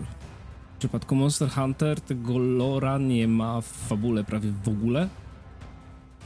Gdzieś tam się pojawiają jakieś szczątkowe rzeczy typu właśnie e, koleżkoty, tak? Te trajby koleżkotów, które gdzieś tam sobie istnieją na, dane, na, na danej lokacji, ale fabuła nie wyjaśnia nic. Nie oszukujmy się, tak? To, to, fabuła ma być po prostu takim fajnym tutorialem, który trwa 100 godzin i, i kończy się pewnym dużym momentem, który tak naprawdę okazuje się, że jest zalążkiem po prostu kolejnych wielkich jakichś yy, wypraw, tak? Jeszcze nie zapominajmy o tym, że po, tej, po tym głównym wątku jednak kończymy niby tutorial, a później okazuje się, że a, wiesz co, wpiłeś odpowiednią rangę, dostaniesz jeszcze tutaj nowe rzeczy. O, tutaj jeszcze coś nowego, a tutaj w sumie o tym ci nie powiemy, bo po co. Mhm. Znaczy, A, takie y, pytanko mam. Koń... Mhm.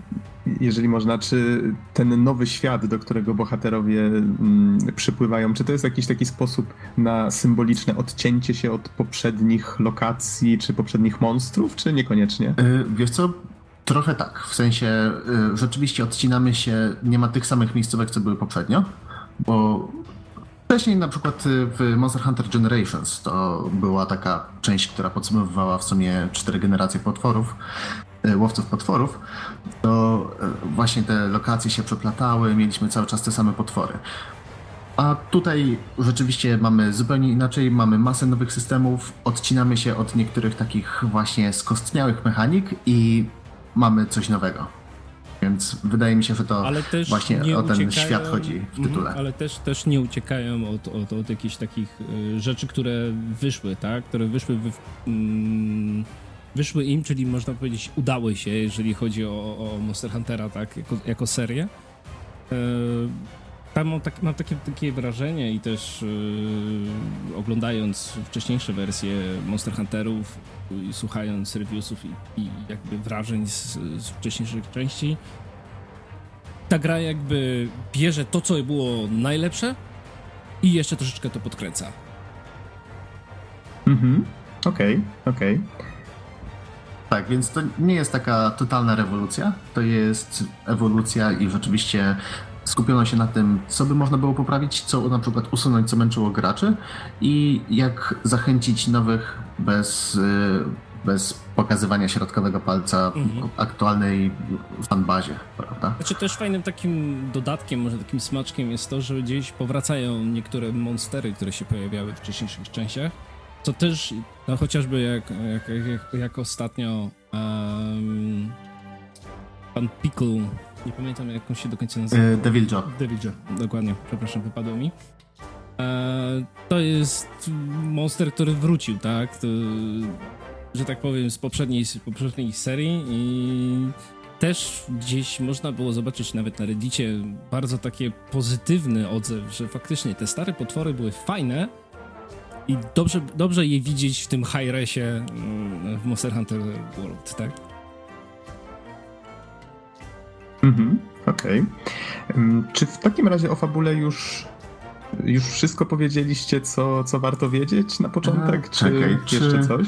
A, jeszcze chciałem wspomnieć o tym, że mamy jakieś tam postacie takie poboczne, które nas wspierają podczas całej wyprawy, ale no nie oszukujmy się, nie są najwyższych lotów. Y, bardzo miłym akcentem jest to, że y, postaci nie gadają tym takim gibberish, nie? Takim, takim pseudojęzykiem, y, który znamy bardzo dobrze z gier Nintendo, ale w końcu mamy pełny voice acting. Mhm. I to jest naprawdę trochę lepiej pozwala się wczuć w to wszystko. Nie jest on najwyższych lotów, ale jest, jest okej. Okay, znaczy, prostu. jeżeli komuś oczywiście tęskni się do starych y, części, to oczywiście można ten język zmienić, tak? Właśnie jak powiedziałeś na ten gibberish, który można po prostu włączyć sobie i opierać się tylko i wyłącznie na napisach, co dane postacie mówią, ale próbowałem i niestety y, wysiadłem gdzieś tam w, w którymś momencie, stwierdziłem, nie, nie wracamy, wracamy na normalny język.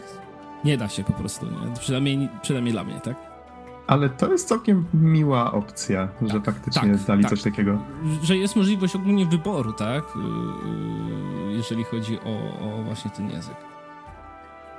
Właśnie, co do języków, to warto jeszcze wspomnieć, że Monster Hunter World ma y, lokalizację polską kinową. Nie wiem, są napisy, jest y, do niektórych tłumaczeń można się przyczepić, ale ogólnie stanowi, jest na całkiem wysokim poziomie i nazwanie paliko, czyli takiej rasy kotów, y, które pomagają łowcom koleżkotami, to najlepsza decyzja, jaką mogli podjąć. Mogę powiedzieć tutaj o naszym małym wewnętrznym joke'u między mną a Marcinem. Właśnie w tym przypadku już śmialiśmy się wcześniej z tego, jak Marcin powiedział, właśnie są paliką, tak? Czyli, czyli koleżkoty na po, po polski. E, ja od samego początku weszło mi to w nawyk nazywanie te, tych, tych zwierzaków, tak? Tych kotów, e, palikotów.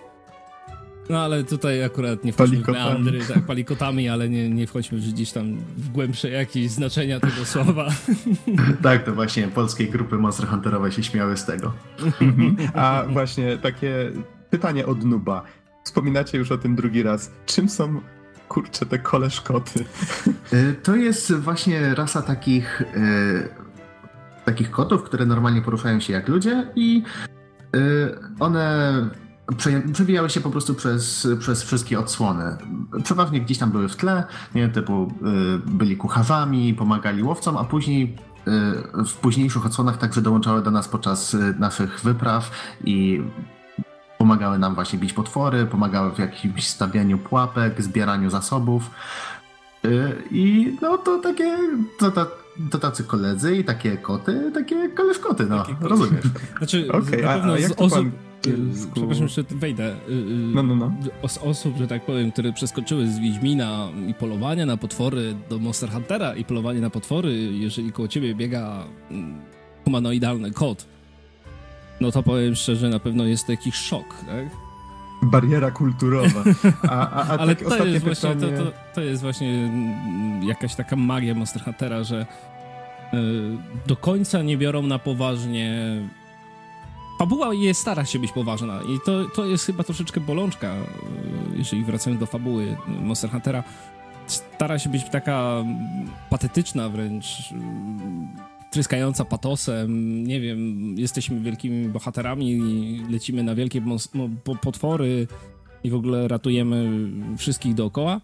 No ale z drugiej strony właśnie biegnie za mną kot, który potrafi mnie wyleczyć albo ściągnąć na siebie agro potwora i to jest, to jest takie trochę magia tego Monster Huntera właśnie. Ostatnie pytanie e, a propos tych e, koleżkotów. Jak to się po angielsku wymawia? Skąd się wzięło to słowo? Czy to jest tylko taki wyłącznie Wydaje polski? mi się, znaczy nie chciałbym tutaj wchodzić w jakieś takie głębsze yy, zastanawiania się, ale Paliko od, od, od Paul, tak, od kolegi, A. od Co Cat, nie wiem, może, okay. może gdzieś ma jakoś to, to, tutaj to, to, takie pochodzenie. Okej, okay, rozumiem, ale po prostu koleżkot jest polskim odpowiednikiem paliko. Tak jest, dokładnie. Tak. I właśnie stąd też palikot. Chociażby.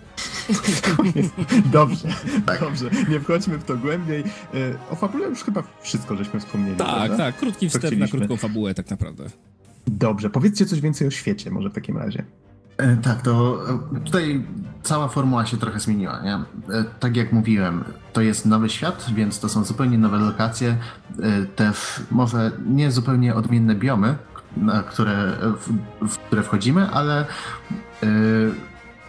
tak jakby tutaj widzimy odcięcie się mechaniczne od pozostałych części. Dlatego, bo tutaj właśnie mamy kilka regionów, mamy gigantyczne mapy, po których możemy sobie swobodnie biegać.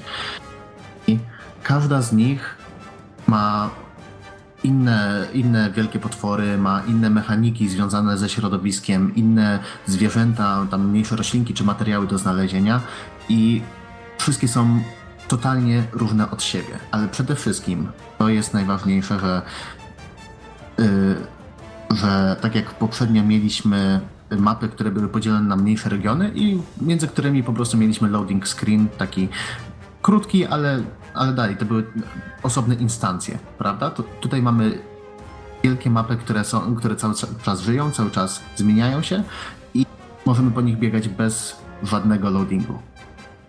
Mhm. Powiem tak, ci, że bo... moje spotkanie z Monster Hunterem, przypomniałem sobie teraz, miało miejsce raz na FreeDSie i faktycznie było to jakieś demko e, i tam trzeba było upolować jednego potwora właśnie w jakiejś takiej dużej lokacji i za każdym razem jak było, że potwór opuścił, dajmy na to tę dolinę, w której jesteś, to trzeba było przez jakiś tunel przechodzić do następnej doliny, gdzie potwór się prawdopodobnie znajdował i czekać, aż się załaduje. I ojej, to tak burzyło jakby płynność tego wszystkiego. Znaczy, no tutaj... nie oszukujmy się dalej, to jest gra, która jest tak, można powiedzieć, instancyjna, tak? Jest, jest, jest, jest, są po prostu te instancje, jak Marcin powiedział, biomy.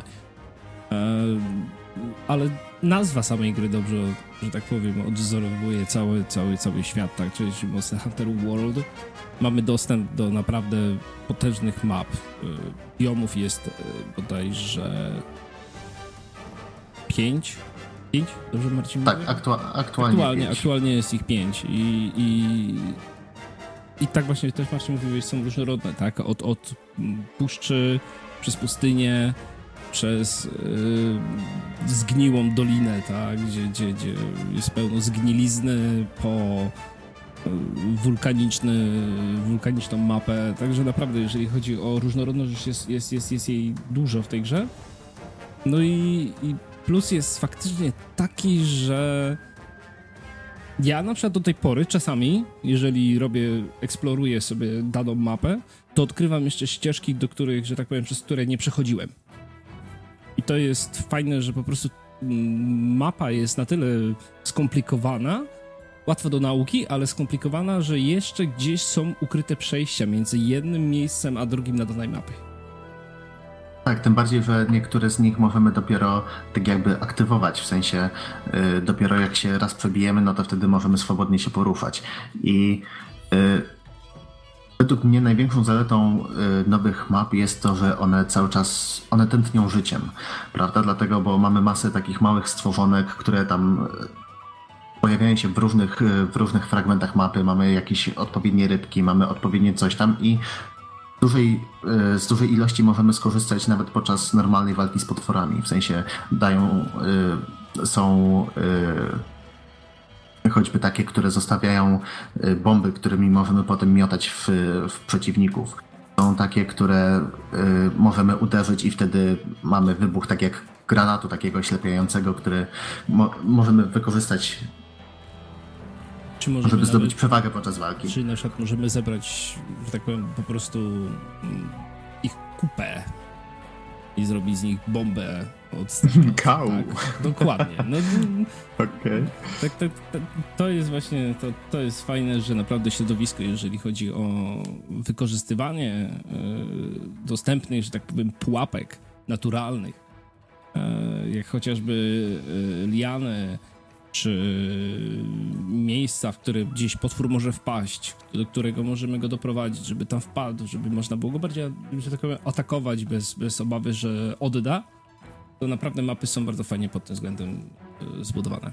Czyli jest to coś w rodzaju takiej piaskownicy, można by powiedzieć, z masą różnych możliwości i tylko od nas i tego, e, co zauważymy, albo na co trafimy i będziemy potrafili to wykorzystać, to od tego zależy, powiedzmy, wynik starcia, tak? Tak, tak dokładnie, dokładnie. Nawet są miejsca, e, w których znajdują się robaki, do których możemy, takie świetliki, nie wiem za bardzo jak to nazwać, E, do których możemy, mm, w których możemy strzelić liną, tak, i, i wystrzelić się w powietrze, żeby skoczyć na przykład na potwora, tak. Także wykorzystywanie, tak. wykorzystywanie środowiska jest jak najbardziej zalecane wręcz, szczególnie na, na późniejszym etapie gry. Tak, właśnie mhm. musimy się uczyć map. Ogólnie cała seria Monster Hunter, tak jak powtarzałem już chyba 2016 roku wybrałem Monster Hunter 4 e, Ultimate na, na grę roku 2016, to tak jak tam powtarzałem, cała, całość rozgrywki opiera się na nauce. To tutaj oprócz tego, że musimy się uczyć potworów, musimy się uczyć naszego ekwipunku, musimy też się nauczyć map. Ale jest to mega takie naturalne, organiczne, gdzie rzeczywiście idąc na kolejne questy zauważymy pewne, zauważamy pewne elementy, z których możemy skorzystać i później nagle stwierdzamy, o tutaj przy, y, ten potwór pobiegł tam, więc tam można łatwiej y, się na niego zaczaić i odpalić jakąś pułapkę. Więc to jest takie bardzo, bardzo naturalne. I właśnie dzięki temu, że nie mamy y, ekranów wczytywania między kolejnymi obszarami mapy, to, to też zmienia nasze podejście do tego, jak polujemy, dlatego, bo nie ma takich łatwych, łatwych taktyk typu o, bije mnie wielki potwór. Wyjdę, schowam się za loading screenem, wypiję dwie miksturki i wrócę do niego. Nie można tak jak w, w tym w Demon's Souls schować się za kamieniem i pokonywać bossa strzelając z łuku dwustoma strzałami, które trzyma się w magicznej kieszeni. Nie, nie. nie Tutaj... No nie można. Ogólnie nie można być tych, że, yy, że tak powiem, yy, stać w miejscu, tak? Stać w miejscu, schować, jak mówisz, i, i, i liczyć na to, że, że potwór nas nie zobaczy, czy do nas nie dojdzie, bo Ale zawsze... to może ten, może za chwilę do tego wrócimy mm -hmm, jeszcze, mm -hmm. jak ten, jak przejdziemy do pełnej mechaniki. Y, jeszcze to, co chciałem odnośnie świata y, powiedzieć, to, to znaczy bardziej wykorzystania świata, dlatego, bo y, tym razem nie mamy czegoś takiego, że to tak jakby śledzenie potwora stało się nową nowym typem aktywności w Monster Hunterze. Wcześniej potwory przeważnie się pojawiały na tych samych miejscach, w tych samych questach, więc po prostu pamiętaliśmy, ewentualnie można było pomachać, y, pomachać łapą do y, balona, balonu obserwacyjnego, żeby nam pokazał, gdzie na minimapie jest. I później musieliśmy go zaznaczyć taką specjalną kulką farby, żeby żeby wiedzieć, jak zmienia, jak zmienia obszary. A teraz mamy y, latarnie ze świetlikami, które tropią za nas. To są tak zwane scout flies i one pokazują nam y, zarówno elementy mapy, które możemy tam zebrać, jak i ślady potworów, które jak podejdziemy, zbierzemy ich odpowiednio dużo, to wtedy one zaczynają nam pokazywać ścieżkę do tych potworów. I coś takiego nie, nie mogłoby być możliwe przy poprzedniej mechanice.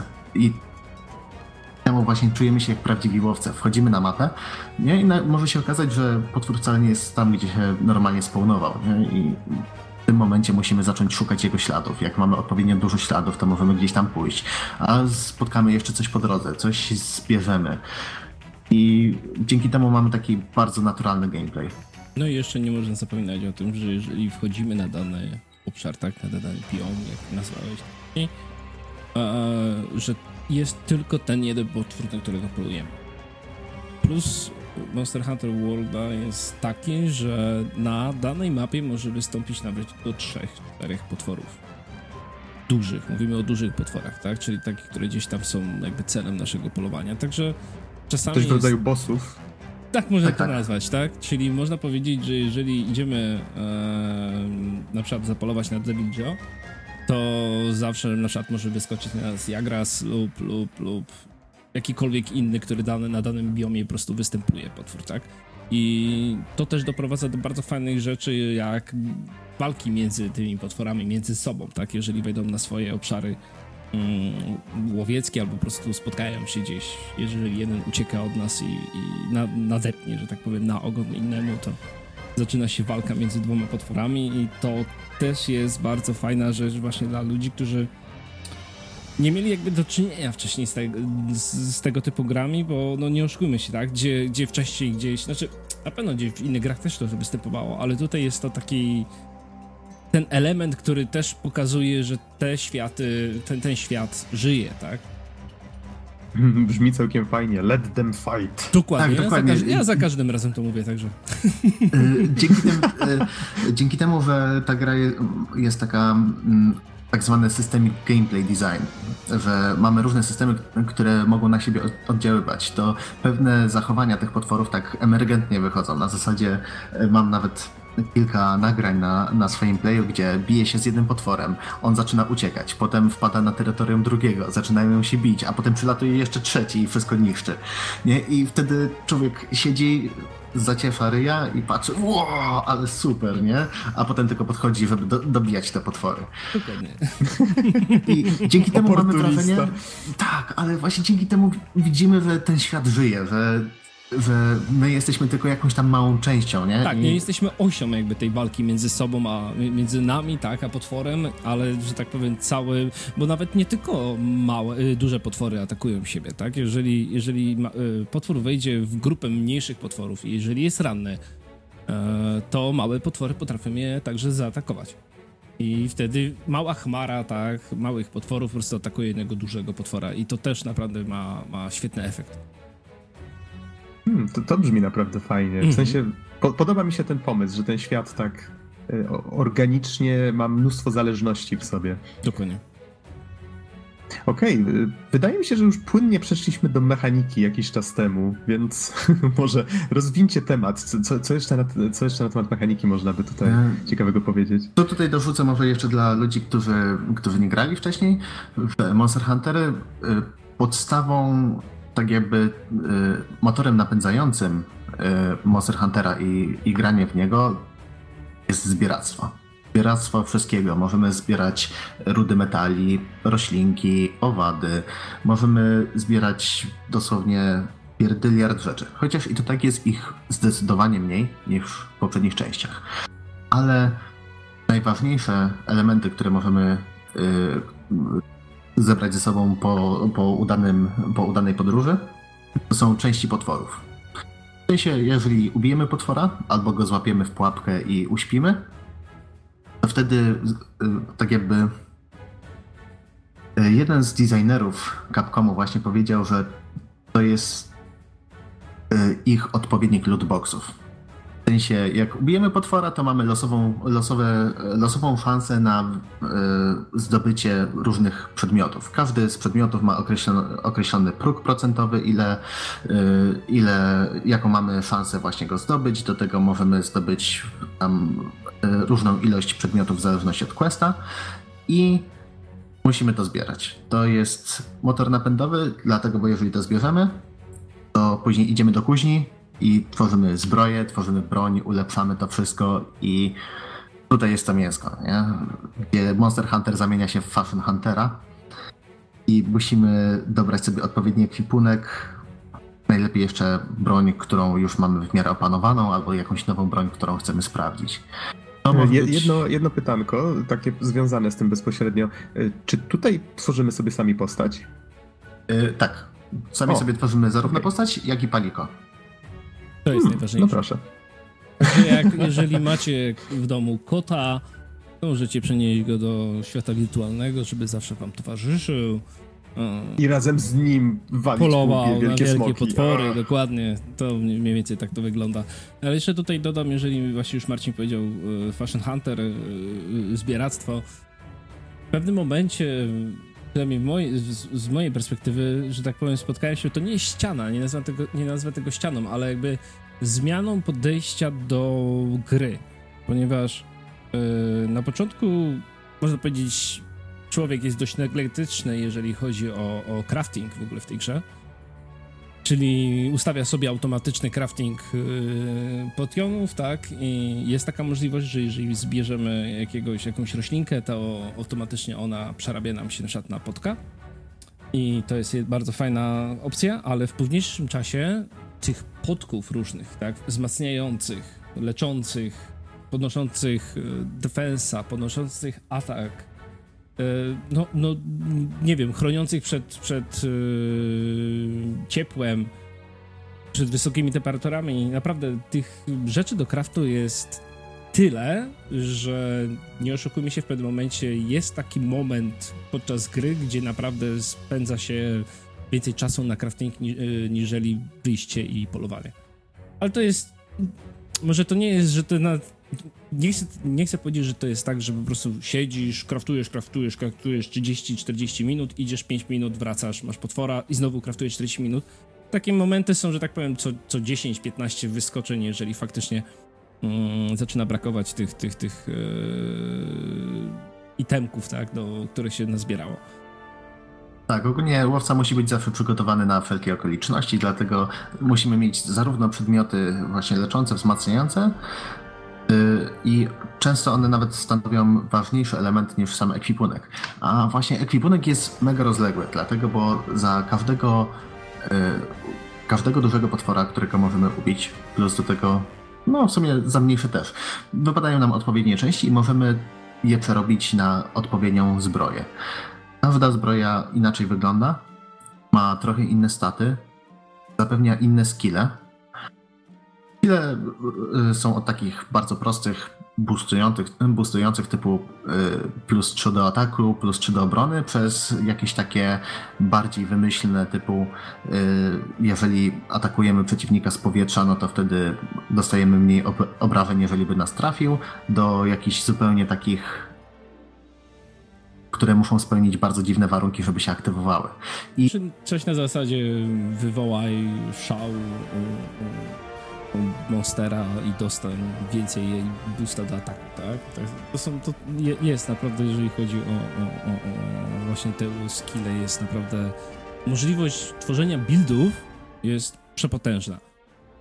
Tak, ogólnie rozstrzał jest przepotężny i y, na początku to nie jest aż takie ważne. To, to jest dopiero ważne gdzieś tam pod, pod koniec grania, że tak powiem, to znaczy w endgame'ie. Właśnie chyba bo na początek też, jeżeli chodzi o mechanikę, warto powiedzieć jedną rzecz, że e, istnieje coś takiego jak low rank i high rank.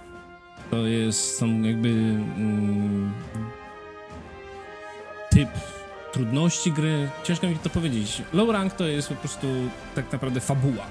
To jest, można powiedzieć, low rank, tak? Czyli, czyli potworki, zabijemy potworki, robimy z nich armora, zrobimy z nich bronię, kończy się fabuła, zaczyna się high rank. I zaczynają się Czyli high rank potworki. jest... Czyli high rank jest czymś w rodzaju endgame'a? Tak. Czy też... Tak, tylko jest, Aha. najlepsze jest to, że high rank jest jeszcze bardziej rozwinięty, jeszcze bardziej, że tak powiem, konstrukcja jest jeszcze bardziej złożona, niżeli low rank. Ro, mówię, y, tak jak mówiłem w przypadku fabuły, tutorial, tak? Kończymy tutorial, zaczynamy grę. I zaczyna się high rank, chodzą e, nowe mo- monstery, tak? Oczywiście są, znowu musimy polować, jeżeli chcemy posiadać armor wystarczająco mocny, to znowu musimy polować na te same potwory, które polowaliśmy na low ranku, ale są one znacznie silniejsze. Na high ranku także występują coraz to bardziej siln- coraz to silniejsze monstery, no i też troszeczkę inne, tak, jeżeli chodzi o, o, o mechanikę walki z nimi. Także to też jest, zaczyna się ten właśnie endgame, który tak naprawdę jest początkiem gry i on, że tak powiem, cały czas gdzieś tam idzie praktycznie do, do, do nieskończoności. Słuchajcie. No jeszcze przy aktualnym modelu biznesowym Capcomu to tym bardziej, ale o tym jeszcze za chwilę, bo mówimy tak cały czas o tym biciu potworów, o zbieraniu y, maców i tak dalej, i tak dalej, a zapomnieliśmy o najważniejszym. Że y, każdy łowca ma do wyboru 14 broni. W sensie 14 tak rodzajów broni. Tak jak, jak zaczynamy rozgrywkę, to mamy, możemy sobie wybrać dowolną z nich, w sensie mamy taką najbardziej bazową y, wersję tej broni z każdego rodzaju. I dopiero później je ulepszamy i też każda z broni ma inne statystyki, może mieć inną ostrość, bo w trakcie, w trakcie bicia potworków po prostu tępi nam się broń i musimy ją naostrzyć. Później dochodzą y, bronie, które zadają obrażenia od żywiołów. Potem jeszcze bronie, które mają jakieś tam inne specjalne właściwości. I tego jest masa i każdą, każdym rodzajem broni gra się trochę inaczej. Warto, naprawdę bardzo warto spróbować wszystkiego. Dlatego, bo jak, e, jak e, gramy, to często zamykamy się po prostu. E, wchodzimy na jeden tor i myślimy, a okej, okay, mamy młotek, gigantyczny młotek. Co może pójść nie tak? Będę bił potwora po głowie tak długo, aż zdechnie. I to jest dobre podejście na samym, hmm. na samym początku, na low ranku, a później się okazuje, że ten młotek wcale nie działa aż tak dobrze przy niektórych potworach, które są bardziej zwinne, które mają mniejsze głowy, które potrafią cię uderzyć trzy razy, zanim ty weźmiesz jeden zamach. I yy, ja osobiście grałem młotkami Charge Blade, czyli taki miecz i tarcza, które mogą się połączyć w gigantyczny topór parę innych mo, Może broni. właśnie w ogóle y, y, powiedzmy, jeżeli chodzi o 14 broni, to jest, jest to 14 totalnie, totalnie innych od siebie broni, o totalnie innej mechanice. Ja spędziłem 150 y, godzin początku grania Insect Glaive'iem. To jest, można powiedzieć, miecz na kiju. Tak bardzo uproszczając. Który ma... Może włócznia? Nie. No właśnie nie. Glewia. Glewia. Ale mm. bardziej wygląda jak wielki kawał po prostu gałęzi z zakończonym ostro jakimś takim, można powiedzieć, ostrzem, tak?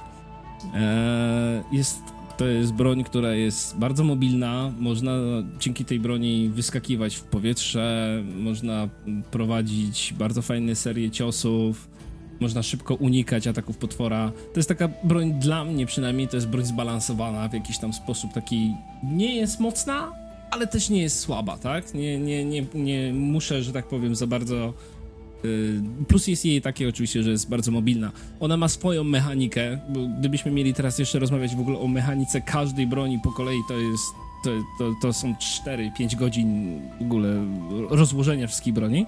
E, Ale Także, wiesz co, jeszcze wtrącę się tutaj, e, udostępnimy link pod, e, pod podcastem do tutoriali broni wykonanych przez, przez jednego z youtuberów, który bardzo fajnie to opisał właśnie, czym się charakteryzuje, jakie ma unikalne zdolności itd., tak itd. Tak I ja właśnie po tych 150 godzinach stwierdziłem, że kurczę, no fajnie, ale może jednak zmieńmy coś, tak? I, i, i poszedłem w Heavy Bowguny. To jest Heavy Bowgun, to jest można powiedzieć taki um, tak? No, powiększona troszeczkę kusza, która nie strzela bełtami, tylko strzela zwykłymi pociskami.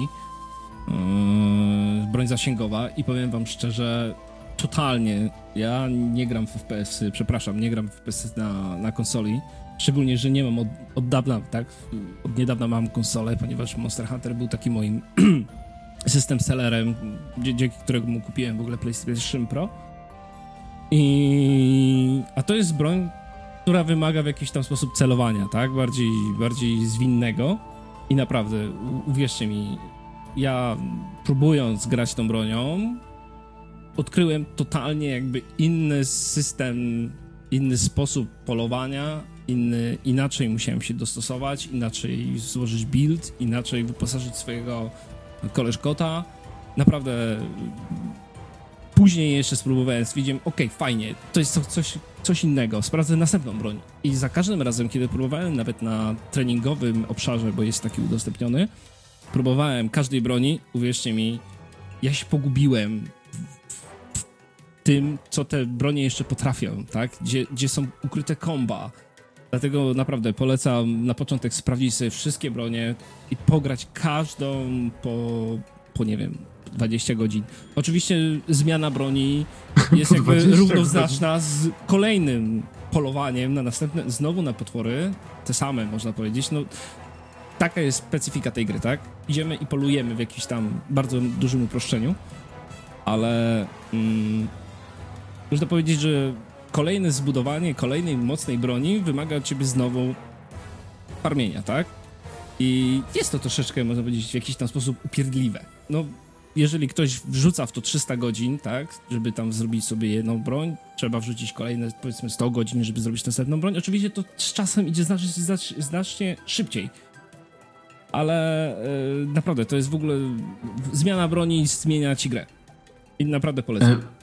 Wydaje mi się też, że tutaj trochę przesadzasz z tym 100-300 godzin. Tak naprawdę to nie trwa aż tak długo, nie martwcie się.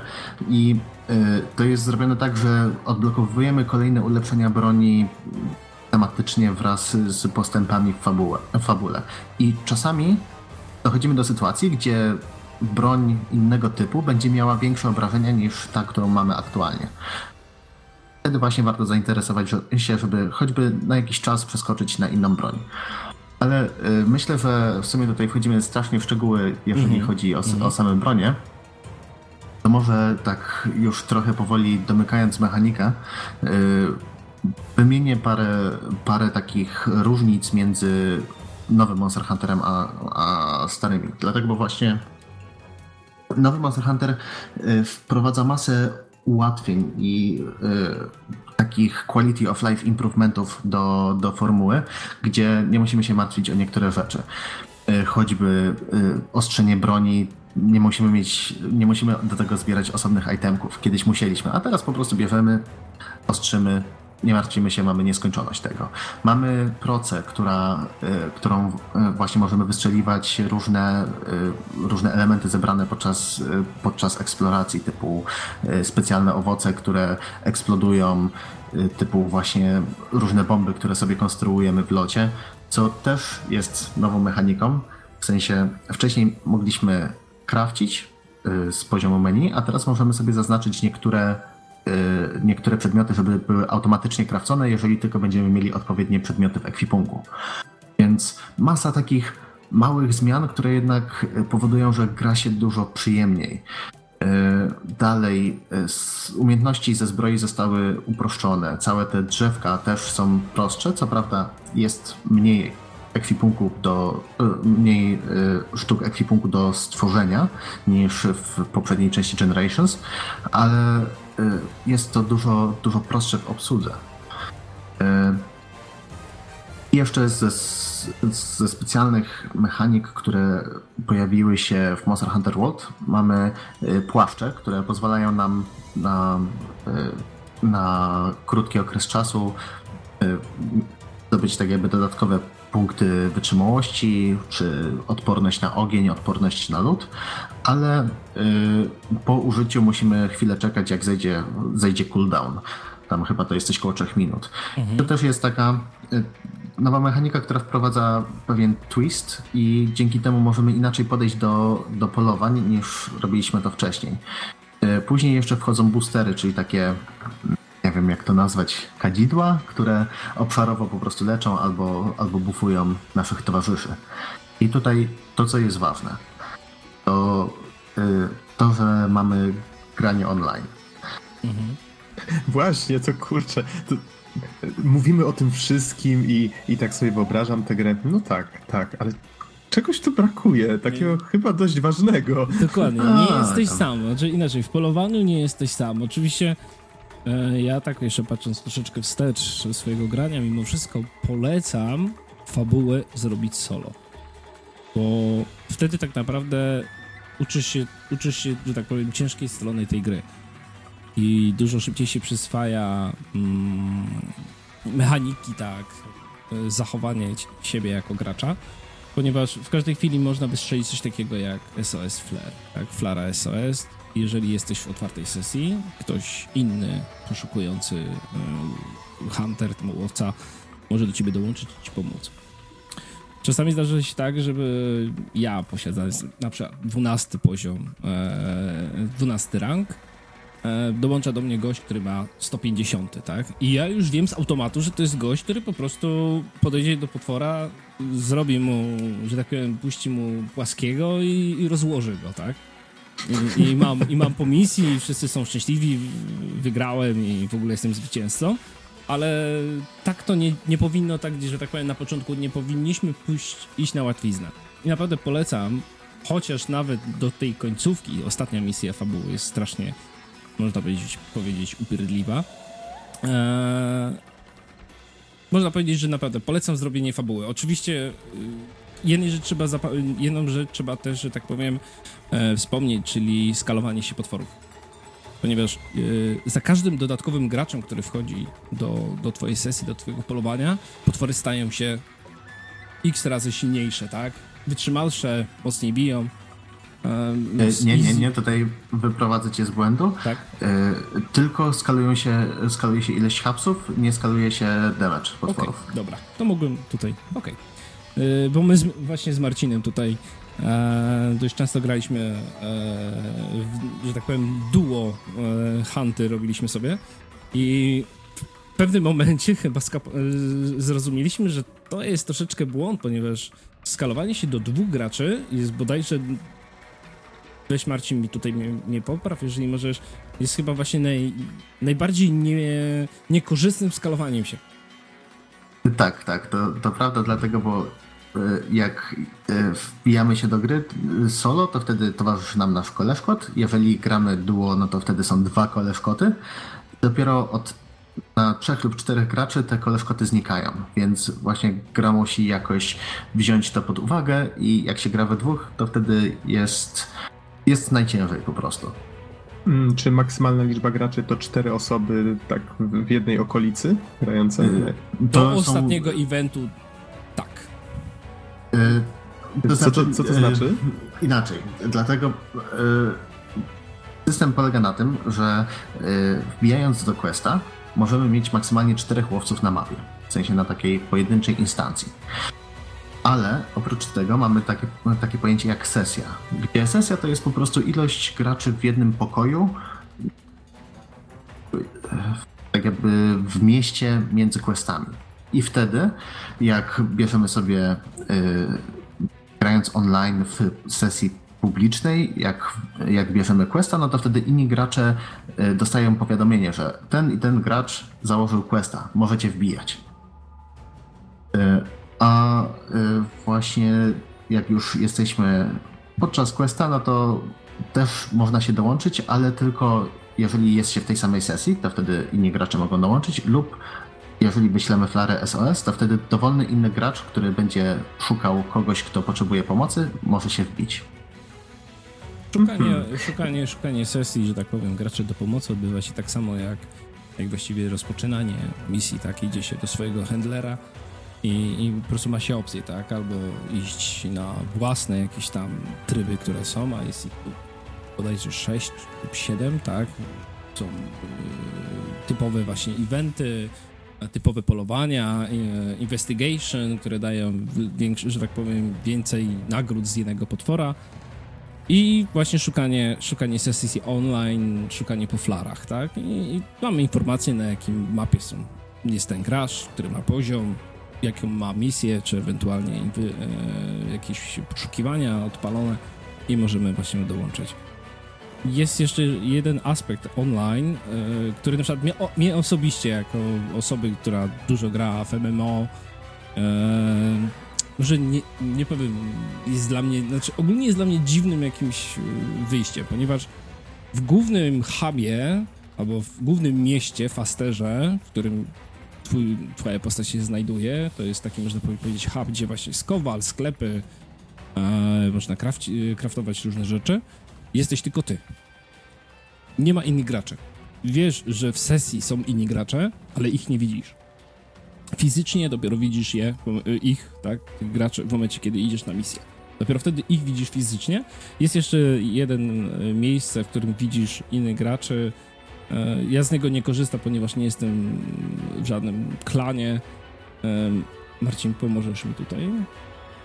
E, to znaczy to jest Catering Hub, się nazywa no, miejscówka i wtedy rzeczywiście można zobaczyć innych graczy w sesji. Ewentualnie można też robić sesje składowe, czyli po prostu tworzyć takie klany i wtedy też tylko członkowie klanu mogą wbić do danej sesji, ale to nie zmienia faktu, że widzimy innych graczy tylko i wyłącznie w Gathering Hubie. I polowaniach. I, I polowaniach. Mhm. Ale to, co jeszcze muszę dodać, to to, jeżeli chcemy dołączyć się do jakiejś sesji online, to musimy mieć PlayStation Plus.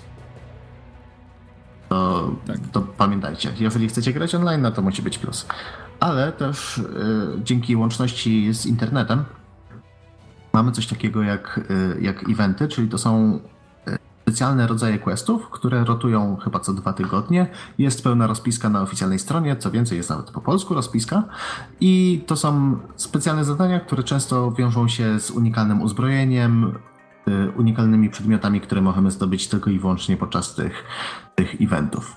Także jeżeli zakupicie teraz Monster Huntera, to i jesteście zawiedzeni, że nie możecie dostać łuku Aloy lub jej, z, że tak powiem, jej wyglądu lub z zestawu zbroi dla koleżkota, to nie martwcie się, te eventy wszystkie właśnie rotują.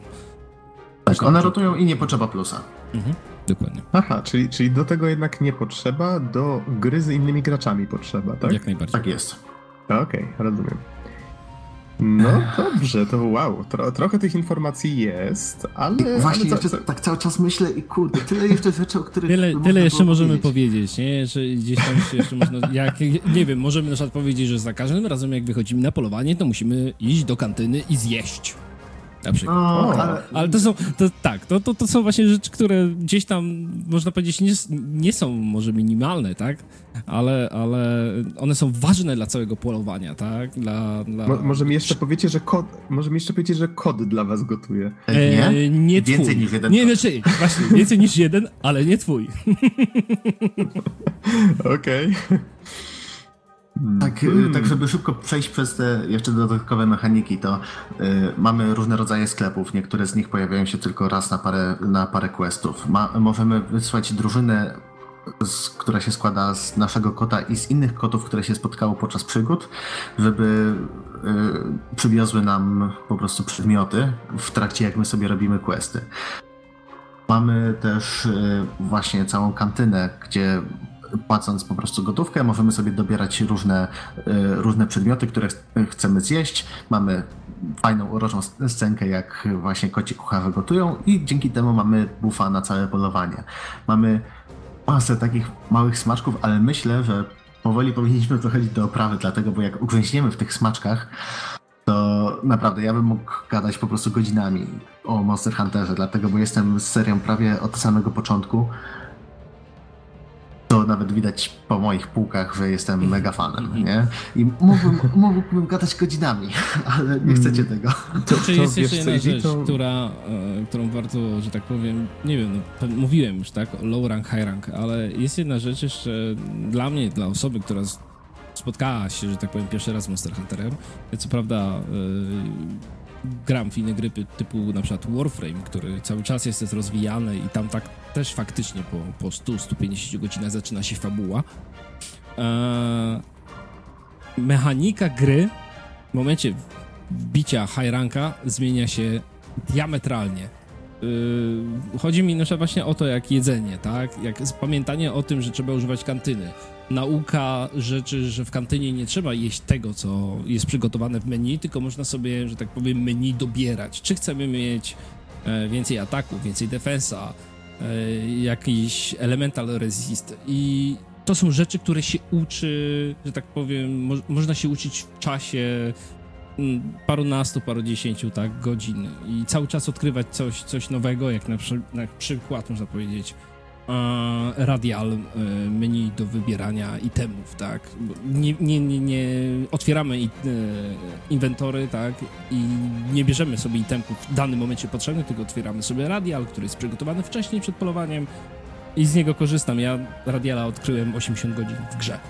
Dopiero. Tak, ra Radial Menu to jest nowy element też Monster Huntera, mhm. gdzie wcześniej musieliśmy po prostu przewijać całą listę itemków, żeby wybrać, które chcemy użyć, to teraz możemy podczas y, wciskania L1 pojawia nam się właśnie takie y, wybór itemków y, na okręgu rozłożony i prawą gałką możemy na szybko sobie wybrać odpowiedni item.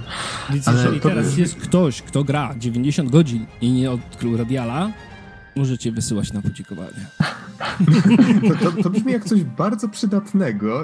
to jest coś bardzo gra... przydatnego. Uwierz mi, bardzo, naprawdę. A, a dziwne, że gra na, na przykład jakoś nie, nie jakoś delikatnych wskazówek nie podsyła. To znaczy, hej, słuchaj, jest coś takiego. Co, Właśnie na samym początku tak, jest tak... to powiedziane, mhm. tylko y, całość polega na tym, że to jest powiedziane właśnie jak zaczynamy grę, jak to jest jeszcze low rank.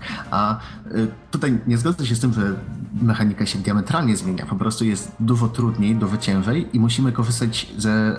Musimy wejść w szczegóły po prostu wszystkich mhm. mechanik, mhm. Mhm, żeby mhm. wiedzieć, jak z nich skorzystać. Bo na początku, no to jak używamy, używamy itemków, no to nam to aż tak bardzo nie przeszkadza, ale później, jeżeli musimy użyć czterech itemków pod rząd, dlatego że zostaliśmy zaatakowani i nie wiem, nagle płoniemy, jesteśmy zatruci i musimy jeszcze się uleczyć, to nagle okazuje się, że radial jest niezbędny, żeby po prostu ogarnąć to wszystko na czas. Mhm, mhm. Mhm. Wiecie co, nim przejdziemy do oprawy, to jeszcze taka jedna ciekawostka, którą kiedyś wyczytałem w jakimś artykule mm, a propos community, które jest ponoć bardzo fajne i wielu z tych weteranów zakłada, z tego co słyszałem, poprawcie mnie, jeżeli się mylę, coś w rodzaju takich e, lig do, mm, do szkolenia nowych graczy, żeby im pomóc i jeżeli ktoś na przykład chce sobie znaleźć takiego nauczyciela, to wtedy właśnie ci gracze dobierają się w pary i, i grają razem.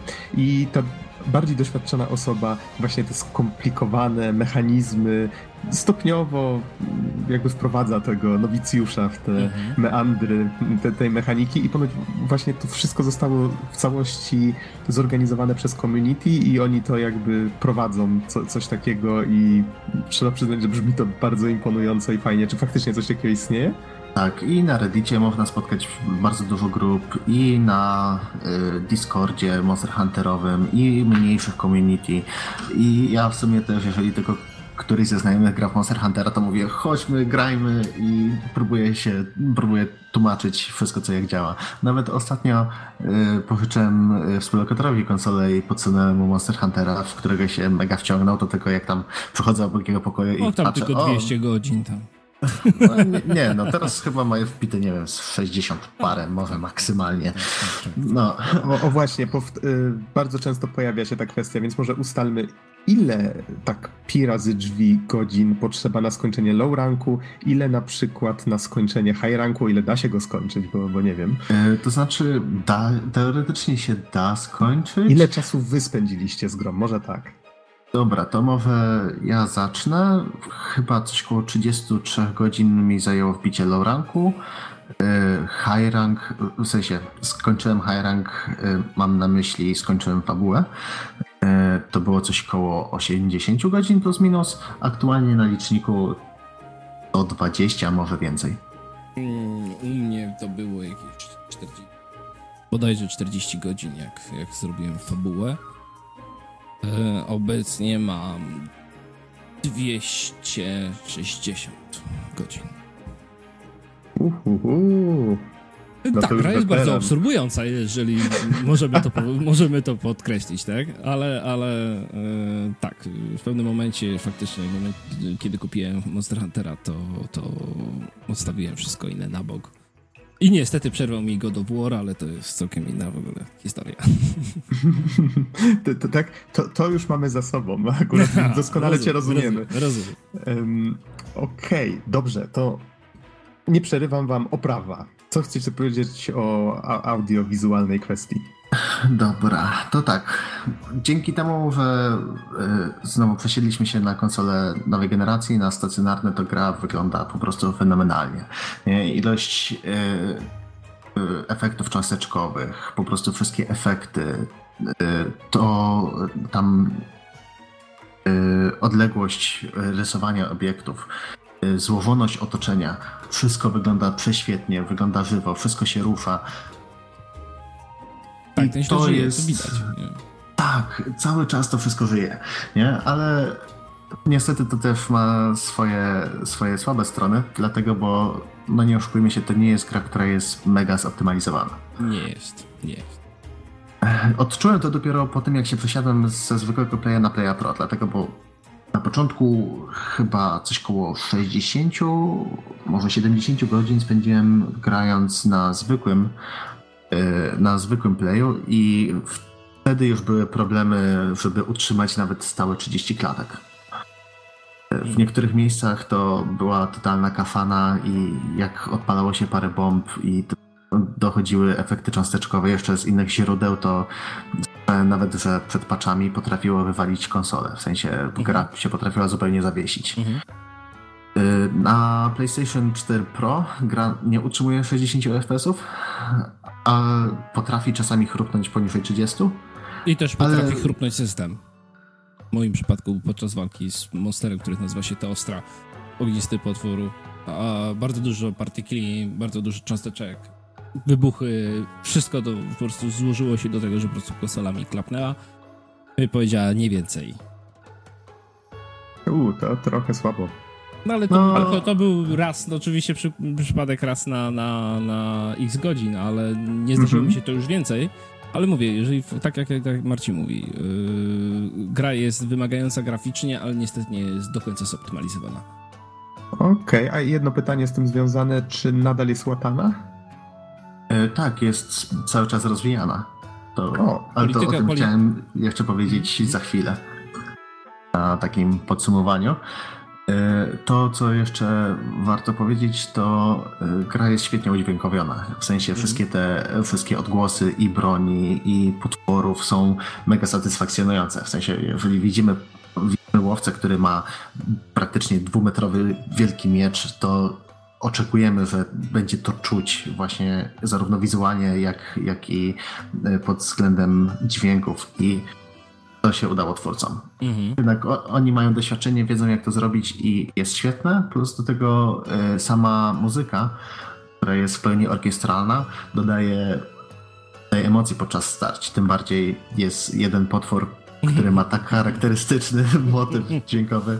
Właśnie, tutaj Zbyszek już się śmieje, dlatego, bo dokładnie wie, o czym mówię. To jest, e, to jest trochę mem wśród właśnie społeczności Monster Hunterowej. Jak tylko się słyszy tą muzykę, to wiadomo, co to jest i wiadomo, co to robi. W sensie zbieramy sobie coś spokojnie i nagle słyszymy tu, tu, tu i wiemy, że już wtedy jesteśmy martwi. Okej, okay, brzmi spoko. Znaczy, hmm, nie do końca, ale... Hmm. Czy jest to się, ten potwór się Guys, tak? Czy Bezel Guys, nie pamiętam już tak dokładnie jaka jest wymowa tego potwora, ale to jest potwór, który tak naprawdę wchodzi do walki e, w najmniej oczekiwanym momencie i po prostu zawsze się wprasza, jak po prostu nie jest zapowiedziany gość e, do domu i oczywiście robi totalną rozróbę. I w momencie, kiedy tak, słyszymy tą muzykę, to raz, że z jednej strony faktycznie można powiedzieć, lekkie ciarki przechodzą, ale z drugiej strony dochodzi taki moment i jesteś znowu on. Tak, więc yy, nie no, muzyka bardzo dobrze uzupełnia po prostu cały klimat. Mhm. I nie wiem, czy jest cokolwiek, do czego można by było się przyczepić, jeżeli chodzi o oprawę audiowizualną. Nie, z mojej strony w ogóle nic, nic nie powiedział, bo naprawdę gra jest niesamowicie udźwiękowiona trochę słuchałem soundtracku i faktycznie robi wrażenie. Jest mhm. bardzo fajny. Pada w ucho. Dobrze, panowie, najwyższa pora przejść do podsumowania. Domyślam się, co na nim powiecie. Dobra, to ja jeszcze wrócę... Same superlatywy na razie słyszę. No, może, może parę technicznych tam kwestii, ale... Tak, to ja najpierw jeszcze y, powiem parę słów odnośnie tego, że gra jest rozwijana. Otóż twórcy starają się, żeby cały czas wrzucać nowy content. Zarówno, to są zarówno rzeczy takie mm, są eventy, o których wspominałem, w sensie po prostu nowe wyzwania, które mają zmusić graczy do grania trochę inaczej niż zwykle, ale też często te, te eventy wiążą się z dodatkowymi kolaboracjami z czasami nawet z innymi firmami. Y, Zbyszek wspomniał właśnie o Questie, gdzie y, można zdobyć y, przedmioty, z których tworzymy strój Aloy i do tego jej łuk.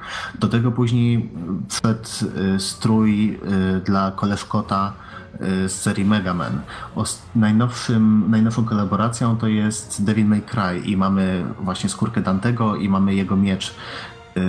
Po prostu możemy nim korzystać z niego w trakcie polowań. Więc cały czas coś się dzieje, cały czas jest coś dodawane, plus do tego wchodzą patche optymalizacyjne, które y, poprawiły choćby czas, czas, ładowań, y, czas ładowań gry i parę innych rzeczy. I co więcej, Capcom utrzymuje, że będzie co jakiś czas dodawał nowego dużego potwora, a każdy duży potwór to jest zestaw ekwipunku, to nowe mechaniki, których musimy się po prostu nauczyć podczas gry. Ostatnio nawet, tak jak zapowiadali, że będzie Deviljo, to jest właśnie jeden ze starszych potworów, który był uważany za taki właśnie moment, w którym gra się robi trudna, bo bardzo dużo graczy się od niego e, odbijało, to wszyscy gracze myśleli, że wow, ale super, w ogóle tyle rzeczy i za darmo Capcom to wprowadza. A później trochę bez zapowiedzi nagle wrzucili, słuchajcie, w ogóle nowy, nowy typ questa, który ma inną mechanikę związaną z tym, żeby się go biło, tak jakby wszyscy ludzie w jednej sesji, żeby go bili. Oczywiście na osobnych questach i dzięki temu będą inne nagrody i on w ogóle będzie w innej lokacji niż zwykle. Stworzyliśmy go zupełnie od nowa, nigdy go nie było i wprowadza nowe mechaniki.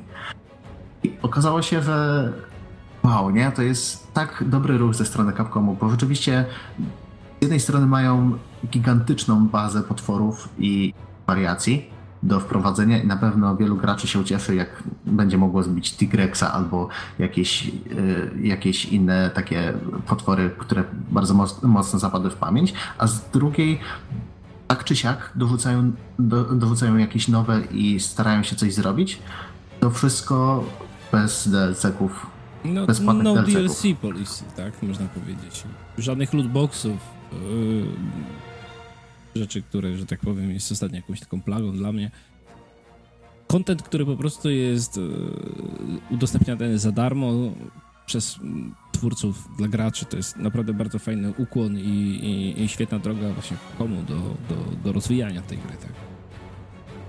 I widzę, że to się opłaciło, bo e, wygooglałem teraz, że Monster Hunter World jest najlepiej sprzedającą się grą w ogóle w historii Capcomu, tak, całej dokładnie. firmy. Mhm. I ponad, ponad 7 milionów osób już w niego zagrało. A jeszcze mm, nie zapominajmy, że ta gra, jak już Marcin na samym początku wspominał, ma wyjść jeszcze na, na, na PC-ty, także przypuszczam, że naprawdę bardzo... Znaczy na chwilę obecną wydaje mi się, że jest to troszeczkę bariera e, właśnie jeżeli chodzi o systemy, ale w momencie, kiedy faktycznie będzie dostępna na, na wszystkie obecne, że tak powiem, duże systemy, tak Xbox, PlayStation i PC, to naprawdę e, ilość ludzi będzie przeogromna.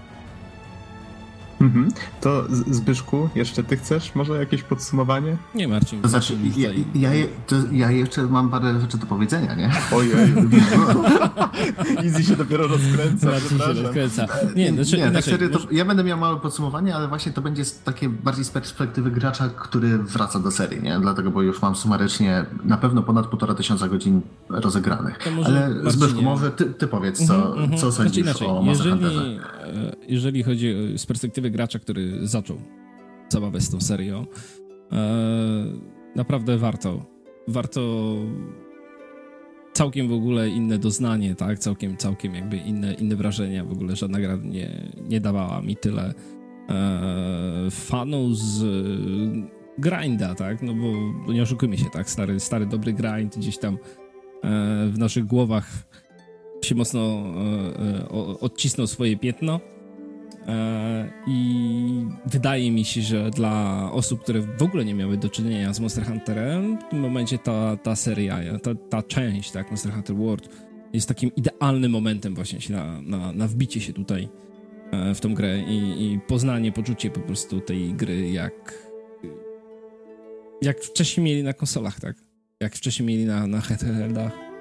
Nie wiem, ciężko mi powiedzieć jeszcze, jak tutaj zakończyć, bo, bo naprawdę możemy jeszcze gadać kupę czasu, ale jeżeli ktoś z was jeszcze, ktoś was, z was posiada PS4, e, nie posiada Monster Huntera, to naprawdę warto, warto zainwestować i, i zobaczyć, gdzie ta gra jest, jest tworzona z sercem, tak. To tyle z mojej strony. Dobra, to ja jeszcze dodam. To, to I jeszcze przed twoim podsumowaniem Aha. E, Easy e, dodam, że PS4 lub Xboxa, tak? Przypominając jeszcze, tak, że gra ma tak, wyjść tak, na PC. Tak, tak, dokładnie. I, I przed może twoim podsumowaniem Easy, może pożegnamy się już ze Zbyszkiem? To przy okazji, Zbyszku, dziękujemy Ci bardzo, że dołączyłeś do tej recenzji. Du dużo wniosłeś do niej. Tak, tak, dzięki I... wielkie. Proszę uprzejmie, cała przyjemność po mojej stronie. I Easy, proszę bardzo, scena jest Twoja. E, to co ja mogę powiedzieć? Właśnie po ponad 100 godzinach rozegranych w Monster Hunter World, po patrzeniu się komuś przez ramię przez kolejne parę ładnych godzin, po zagraniu zarówno solo, jak i, jak i na multi, to mogę powiedzieć na pewno, że to jest najlepsza odsłona Monster Huntera, jaką mieliśmy do tej pory. Bo zarówno buduje po prostu nowe mechaniki, nowe, nowe elementy, które, które są fajne, które naprawdę wzbogacają świat. Do tego jeszcze nie zapomina o całym tym dziedzictwie i tak jak wspominałem, ta gra, ta seria już, już ma, dlatego, bo to będzie 14 lat. Y, wszystkie.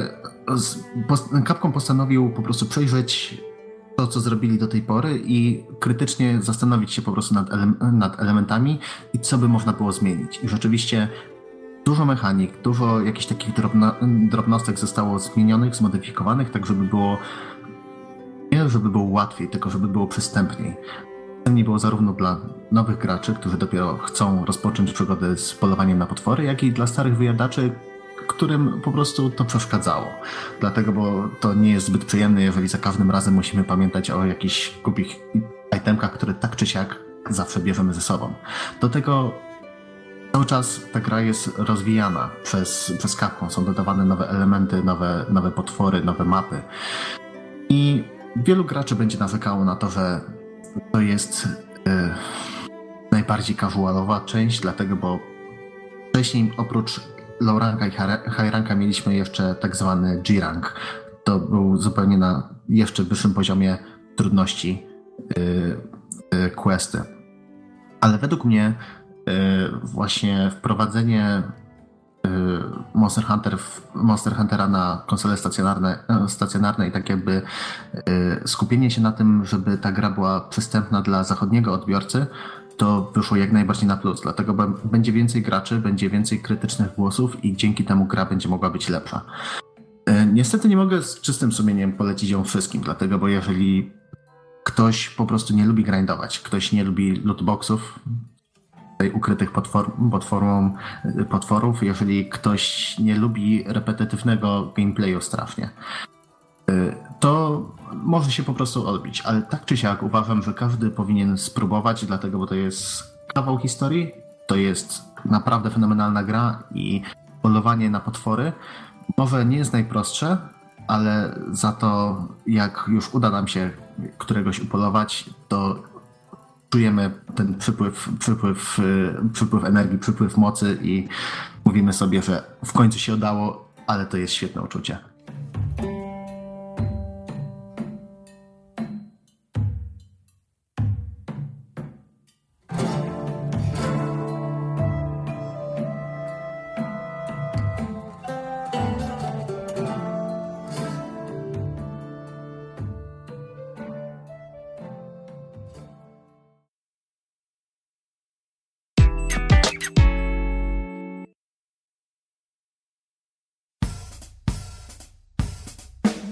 Już wszystko na dzisiaj. Dziękujemy Wam, że byliście z nami przez te 250 odcinków. Mamy nadzieję, że będziecie przez kolejne 250. Tak więc zapraszamy na te kolejne odcinki i do usłyszenia. Trzymajcie się. Do usłyszenia.